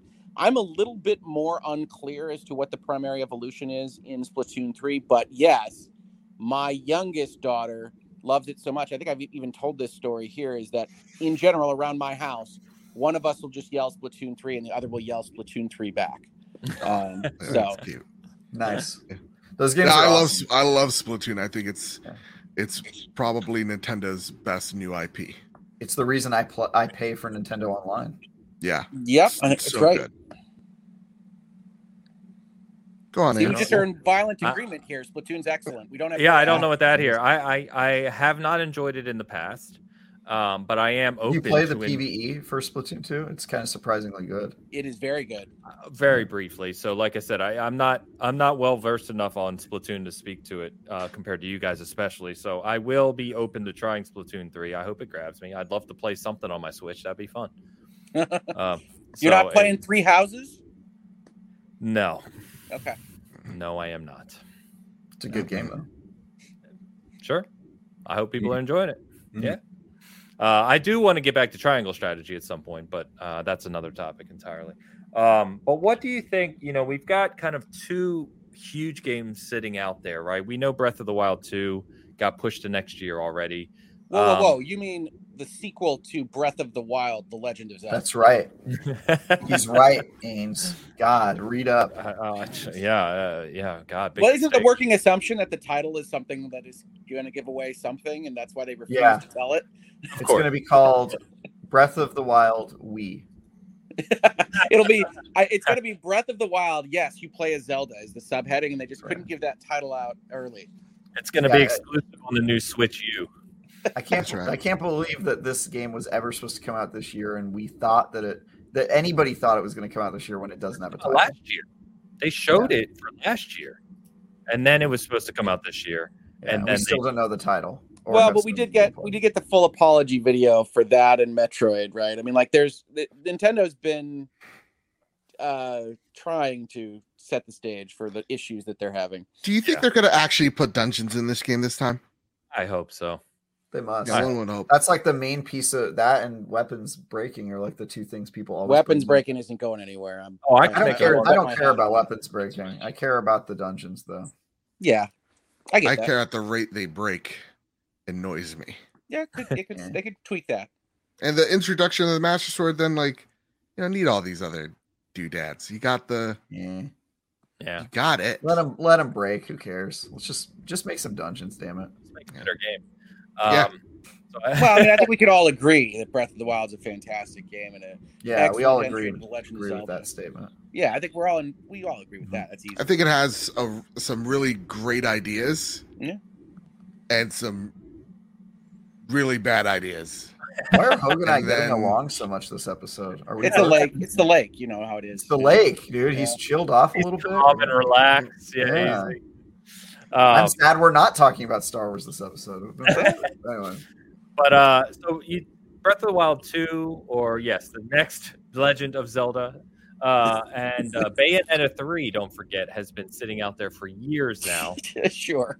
uh, that is supposed to be coming as well. Do you think we see either or both of those games in this direct? Uh, we're not getting Breath of the Wild 2 stuff. No. No, No, I don't not. even think we get Bayonetta stuff because if this is third party, then it's also coming to other platforms. Yeah. You would assume? No, I think, Bayonetta. Uh, it'll, Well, it'll Bayonetta 3 late. is, is is third party. Yeah, okay. Yes. It's just funded by Nintendo. All Yeah, it'll, then, it'll yeah. come late. Mm, Uh, yeah, possibly. I, I- think I we get think some we bigger indie stuff probably- now. I think we probably just see like Splatoon and stuff that's coming out pr- pretty soon, like Xenoblade. Xen- Xenoblade's coming out next month, July 29th. So, But now the, I- the, I- the leaks are that it's the third party. You think we're getting first party stuff? uh, yeah, I- maybe, maybe it's just not stuff we're. I, I, I would th- I would say Bayonetta three is probably the most likely. I definitely not Metroid, definitely not Breath of the Wild, uh, and maybe some of the more like upcoming releases. They might throw like a Xenoblade commercial in there. You know what I mean? Because they got Yeah, expect the advertise for it. yeah. You could you could have first party references to stuff coming up, especially Xenoblade because it's so close. But Yeah. like I, I expect this one to be one of those ones where maybe there's some cool stuff, but it's not stuff that's predictable. It's gonna be like some weird mech game Yeah. with aliens invading the moon, uh, and then it's gonna be you know uh, something where Sounds you're about right. have- uh, you Cloud know, versions of games that came out five years ago. you will get you will get an announcement like that. Maybe a Smash Bros excited. character. Yeah. I thought they If were there's a. Smash Brothers character, all hell breaks loose. Yeah, I sure. thought they were done Are they done with Smash Bros? They I are know done. They did the second season pass, but is, there's no third one. They have said it's done, but Yeah. if, if, yeah, if they announce a character, that, that'd be uh, everybody loses their mind. Yeah, Yeah. yeah. Uh, Drudwin says, uh, I don't think we get a proper direct until September because, like you said, Hogue, you said it's supposed to be mostly third party. So um, that's kind of disappointing for me. I, it depends what they show, of course. We don't know if they show some good stuff. Great. Um, but I'm, I'm really waiting to see, like, from a first party perspective, I need to see Metroid. I need to see what the Breath of the Wild sequel is. I need to see Donkey Kong somewhere. Um, I just want to see more out of traditional Nintendo first party. And I know you reviewed Strikers, uh, Travis, and um, what I've seen out of that game is a lot of people kind of echo what you said in your review, which is really good game, really fun with no content. Yeah, it's Um, just It, it, it also just is Mario Strikers again. Like it doesn't really change anything about the formula, but it is super fun. I was playing it yesterday actually. it's yeah. a good game. It is. You It got is some good. good. back and forth there, but it is. You better like just playing strikers. Yep, it's like one mini game in Mario Party, and that's you know you gotta. I think the really big like that. the the big surprise for them, like the thing that I'm expecting out of this third party thing is like hopefully we still we see Silksong's like release date or at Okay. least window. You know, maybe we can see, see that. games like Sea of Stars, like like eh, Nintendo's third Sea of party Stars stuff. will be shown. Sea of Stars is a big one for them. Sea of Stars will be at this. That is a good call. Yeah, because like they're like we have to like divorce the idea of like what is third party to Nintendo is way different than like PlayStation or Xbox. Like their third party showcase is like, hey, look at this 360 game. It's being ported to the Switch. Isn't this fun now? Um, you know, stuff like that uh, is is what I'm expecting from from Nintendo. That and like bigger indie stuff that you know maybe would lend to their own like this is bigger than a Nindy World or whatever they call it now type of type of event. So I, I think like Silksong and like Sea of Stars are are big ones for it. I don't think Silksong wants to give its release date because I don't think it's this year. I, I need it to. Yeah, I think it I- again, year. I got a fan critic league, and uh I really need to. You knock think Silksong is this year? a- a- Travis? Yeah. I think it's All right. How confident are you, Travis? eighty percent. All right. I I think need it's, I that think it's 90. quarter one next year. Joe, you think it's this year? too? I need it to be. Again, I got a fantasy critic league. Sean Capri of the Xbox Drive picked no Xbox games in his f- fantasy league and is winning right now. I Okay. can't allow that. So you you picked that Silksong releases this year, and he's 2023. Yeah. Seriously though, It's gonna, it's gonna come out this year. We we've seen that game and it looks very complete. It looks like it does, but it looked to make of complete that like two years ago or whenever we saw Silksong. Like for for that kind of game, you can show I will- clips okay, and I'll make them abstain look complete. I'll abstain. I'll, I'll abstain, but I, I'm I'm pretty confident. It's. Will we Yeah, see Chris I thought Pratt's you might. Mario? Need, I thought you might need to abstain, Travis, but I, I'm still not as convinced. Okay. It's actually a good question, Joe. Believe it or not. Do you think we get? I don't want it Chris? to be a good question, but it is. Do we see anything to do with the Mario movie? Oh Oh, God. Oh, yeah, Chris no, Pratt video. Please no. Yeah. Yeah. Yeah. No, oh yes, absolutely. They're going to do a thing about their movie In July or, or in this in this Nintendo Direct, it's supposed to be on the 29th or whatever. Uh, you know, maybe I you you know you I could totally imagine a 60 second or 120 second thing. We're bu- we're building Nintendo World in America, and here's Chris Pratt to show off his Mario voice. Get excited! It's me, Mario. I can see that. It's me, Mario. I mean, Because, yeah, I think Chris that's Pratt more better thir- when he's doing comedy, so it could Yeah. be good. Well, I, I you know uh, he can't just hold up his hands at, mo- at invisible monsters in all of his movies. So we'll see. In case you didn't, in case you didn't see the news, I don't know if you saw it, Dan, or anyone else listening, is that uh, Chris Pratt is Mario, right, in this Yep. upcoming movie, and he said this week that his voice for Mario is going to be unlike you any anything you've ever heard from Mario before. That's right. You could be like Australian. Yo yo yo! It's Mario. so uh, I think between Chris Pratt alone and then him saying that uh, just has all of us shaking Can- our heads. Can I say Should have been something? This is a hot take. Should have been. This James is going to be the hottest of hot takes. The whole cast for Mario actually makes a whole lot of sense, and I like a lot until we get to Chris Pratt as Mario. It's funny. I'm the exact opposite. I have Oh, I- Chris Pratt is such an everyman voice. Emmett, his Emmett in Lego movies is fine. Mario Mm-hmm. will be fine. I could not hate more the really recognizable voices of Seth Rogen and uh, Jack Black. It's like that is going to be god awful. I love that, dude. Like Seth Rogen's voice on Donkey Kong is already hilarious because I hate it so much. you're he's gonna have that laugh. He's like, as Donkey Kong, and I'm gonna lose it. Donkey Kong's supposed to be cool though, dude. He's cool, and like that's not what I think Oh, of. we found what of- Travis liked as a child, and it was all the wrong things. Donkey Kong. Uh, Like I, I'm talking I- about don't as a like Donkey character, he's supposed to be like a cool dude. He's like hip, right? And that's not what I think of when I think of Seth the Rogen. DK rap. Yeah, Yeah. he's supposed to be like. DK is my Honestly, I think favorite Nintendo character, and I Seth think Rogen the Charlie. I'm me. so I'm so sorry, Ains. Say that again. You like Donkey Kong? I said Donkey Kong's my favorite Nintendo I'm, talking, I'm talking about Bad Oh. Bad here. Well, And I'm Seth surprised it's not Travis's. He wears a tie in all instances. Yeah, dude. right. he he was watching DK one day. He's like, I will mimic that tie. Pristine. Wait, maybe that's the origin story, right? Yeah, Tra- yeah. Tie guy Travis was just a big Donkey Kong fan. But honestly, Charlie Day as Luigi may be the most perfect cast That is character. a perfect casting. Yeah. I cannot wait to that see movie's what gonna that be guy that does. movie's gonna be a hot mess though. There's oh, no Oh, way sure. that movie turns out good. Just Sure. no I mean, you know, like the Sonic movie, like is Who's is it? Is it movie, but the kids Illumination? Is it. that is it Illumination that's making it? Who's making it? Yeah. Yeah. Yeah. Well, I think part of the reason Sonic Sonic worked is because they didn't try to do that thing where they just stuff it with every celebrity. You know what I mean? And the Mario's going the opposite route, and those movies are never good.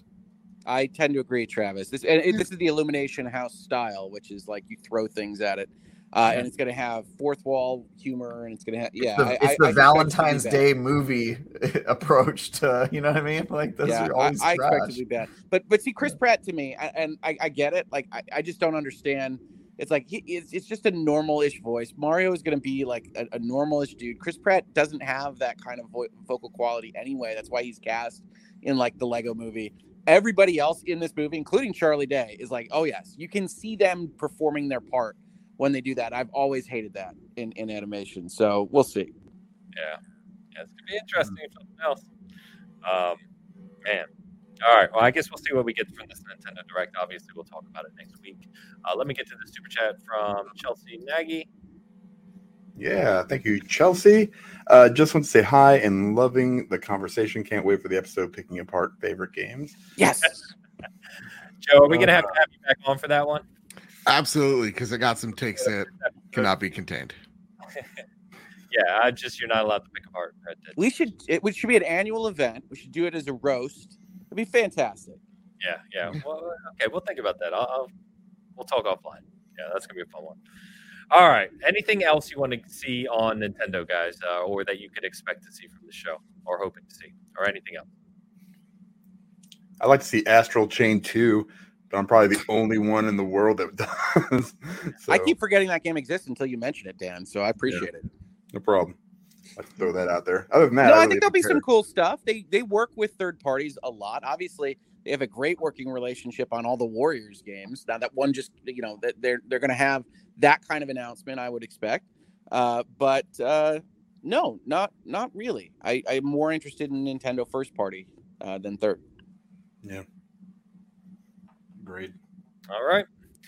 I think with that conversation, boys, that's going to wrap us up. Uh, a couple things to close out on here to be aware of, guys. We are, as we record this, four days away from new Cuphead. And despite my complaints about the content, I am extremely excited about this. Um, I am going to be doing a charity stream. Okay. Uh, where I play it on release. So I've never played it before. I'm not reviewing it. Um, so play it for the first time, and I'm going to do it in a single stream, beginning to end, no matter how long it is or how hard it is. So we'll see how that goes. Um, but I'm going to be doing a charity stream, so look the, for that this week. I'll be doing some prizes and giveaways during the stream as well. So anyone who wants to tune in, uh, all of the money on my uh, streams goes to Extra Life. So uh, it could be a lot. It could be a lot of fun. So I hope to see you there for that. Uh, a couple of reviews this week. Like I said, Phobia, the new horror game. You'll see a review for that. Um, game Positive, Eric, who writes for the site, is doing a review of a new Turtle Beach X, Xbox controller. You can look for that. And I also sat down uh, actually a couple days ago with Mr. Miles Dompier over at Windows Central, and uh, he and I had a, about an hour and a half long conversation, just one on one. Good conversation interview that'll be going live tomorrow as well. So that may already be live as you're listening to this. So uh, if you check those things out, I'd appreciate it. With that, Joe, I want to thank you for coming on uh, and guesting. As always, we will have you back for this whatever this roast episode turns out to be. Uh, but for now, mate, um, thanks for coming on and tell people where they can find you. Yeah, man, it's always awesome chatting with you and the guys here at the Bitcast. And uh, yeah, you could check us out, our other show, Cast Co-op, that we reluctantly do with our other co-host Luke Lore here on the channel. You can find me over because he sleeps during the day. You know what I mean? yeah. and when he does it, when he doesn't get his perfect sleep, extra red under here. It's like the emperor, you know.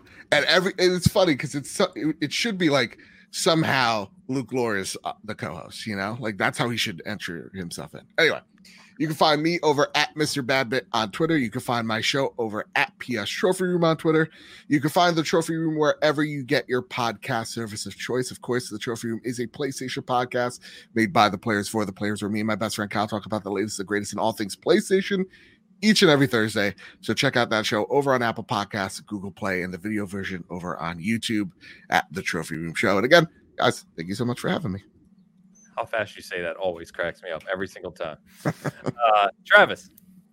Yes, uh, you can watch my review of Outriders World Slayer uh, tomorrow morning. Uh, you can also see my preview for Endless Dungeon if that uh, floats your boat at all. Uh, and then other than that, I've got a few previews coming out. But in terms of reviews, I will be going quiet for a while as I play a 200 plus hour JRPG and give you my thoughts on that when I uh, when I'm able to. Um, other than that, you can follow me on Twitter at Tie Guy Travis. You can hear me talk about Destiny on Thursdays on the Last Word podcast. And uh, for everything else, stick with IGN. Oh my god! what just happened? Oh my gosh, he's been bought and sold, hasn't he? Yeah, they're paying him more. he was promoted apparently. Hogue. Yes, well, you're not going to find much content from me, I don't think, this coming week. Although we might be doing some archival stuff uh, from things from my other uh, videos this past few days. And one of the reasons I think I interjected when this video episode first started was that while it might have been a slow week in video games, it wasn't a slow week in the land of law. Uh, so if you're interested at all in going through the Bruen decision, the Dobbs decision, or anything else, we've got videos up on that uh, at the Hogue Law YouTube channel. Yes, we don't just talk about video games over in virtual legality, uh, and we do our best to be sensitive about sensitive issues, especially in the United States. So if you're interested in that, please do check those out. Uh, otherwise, you can follow me on Twitter at Hogue Law. Uh, and find other things that might be more palatable than just going over Supreme Court decisions uh, on my channel as well. But as I said, uh, I am not going to be doing a lot of content updates this week, but you never know. Uh, so please do come over and visit us over there. There you go, and I uh, hope you're enjoying the the well needed rest there, Hogue. You've been you've been crazy with content over the past several weeks, so you well deserved uh, rest with the family. So that's awesome. True. Chat, you have been uh, awesome as always today. Thank you very much for all our audio listeners who tune in later. Uh, thank you as always, and as always, we are the Bitcast, your weekly gaming show covering all things Xbox, PlayStation, Nintendo, and PC with industry, technical, and legal insight. And we will see you next Sunday. Until then.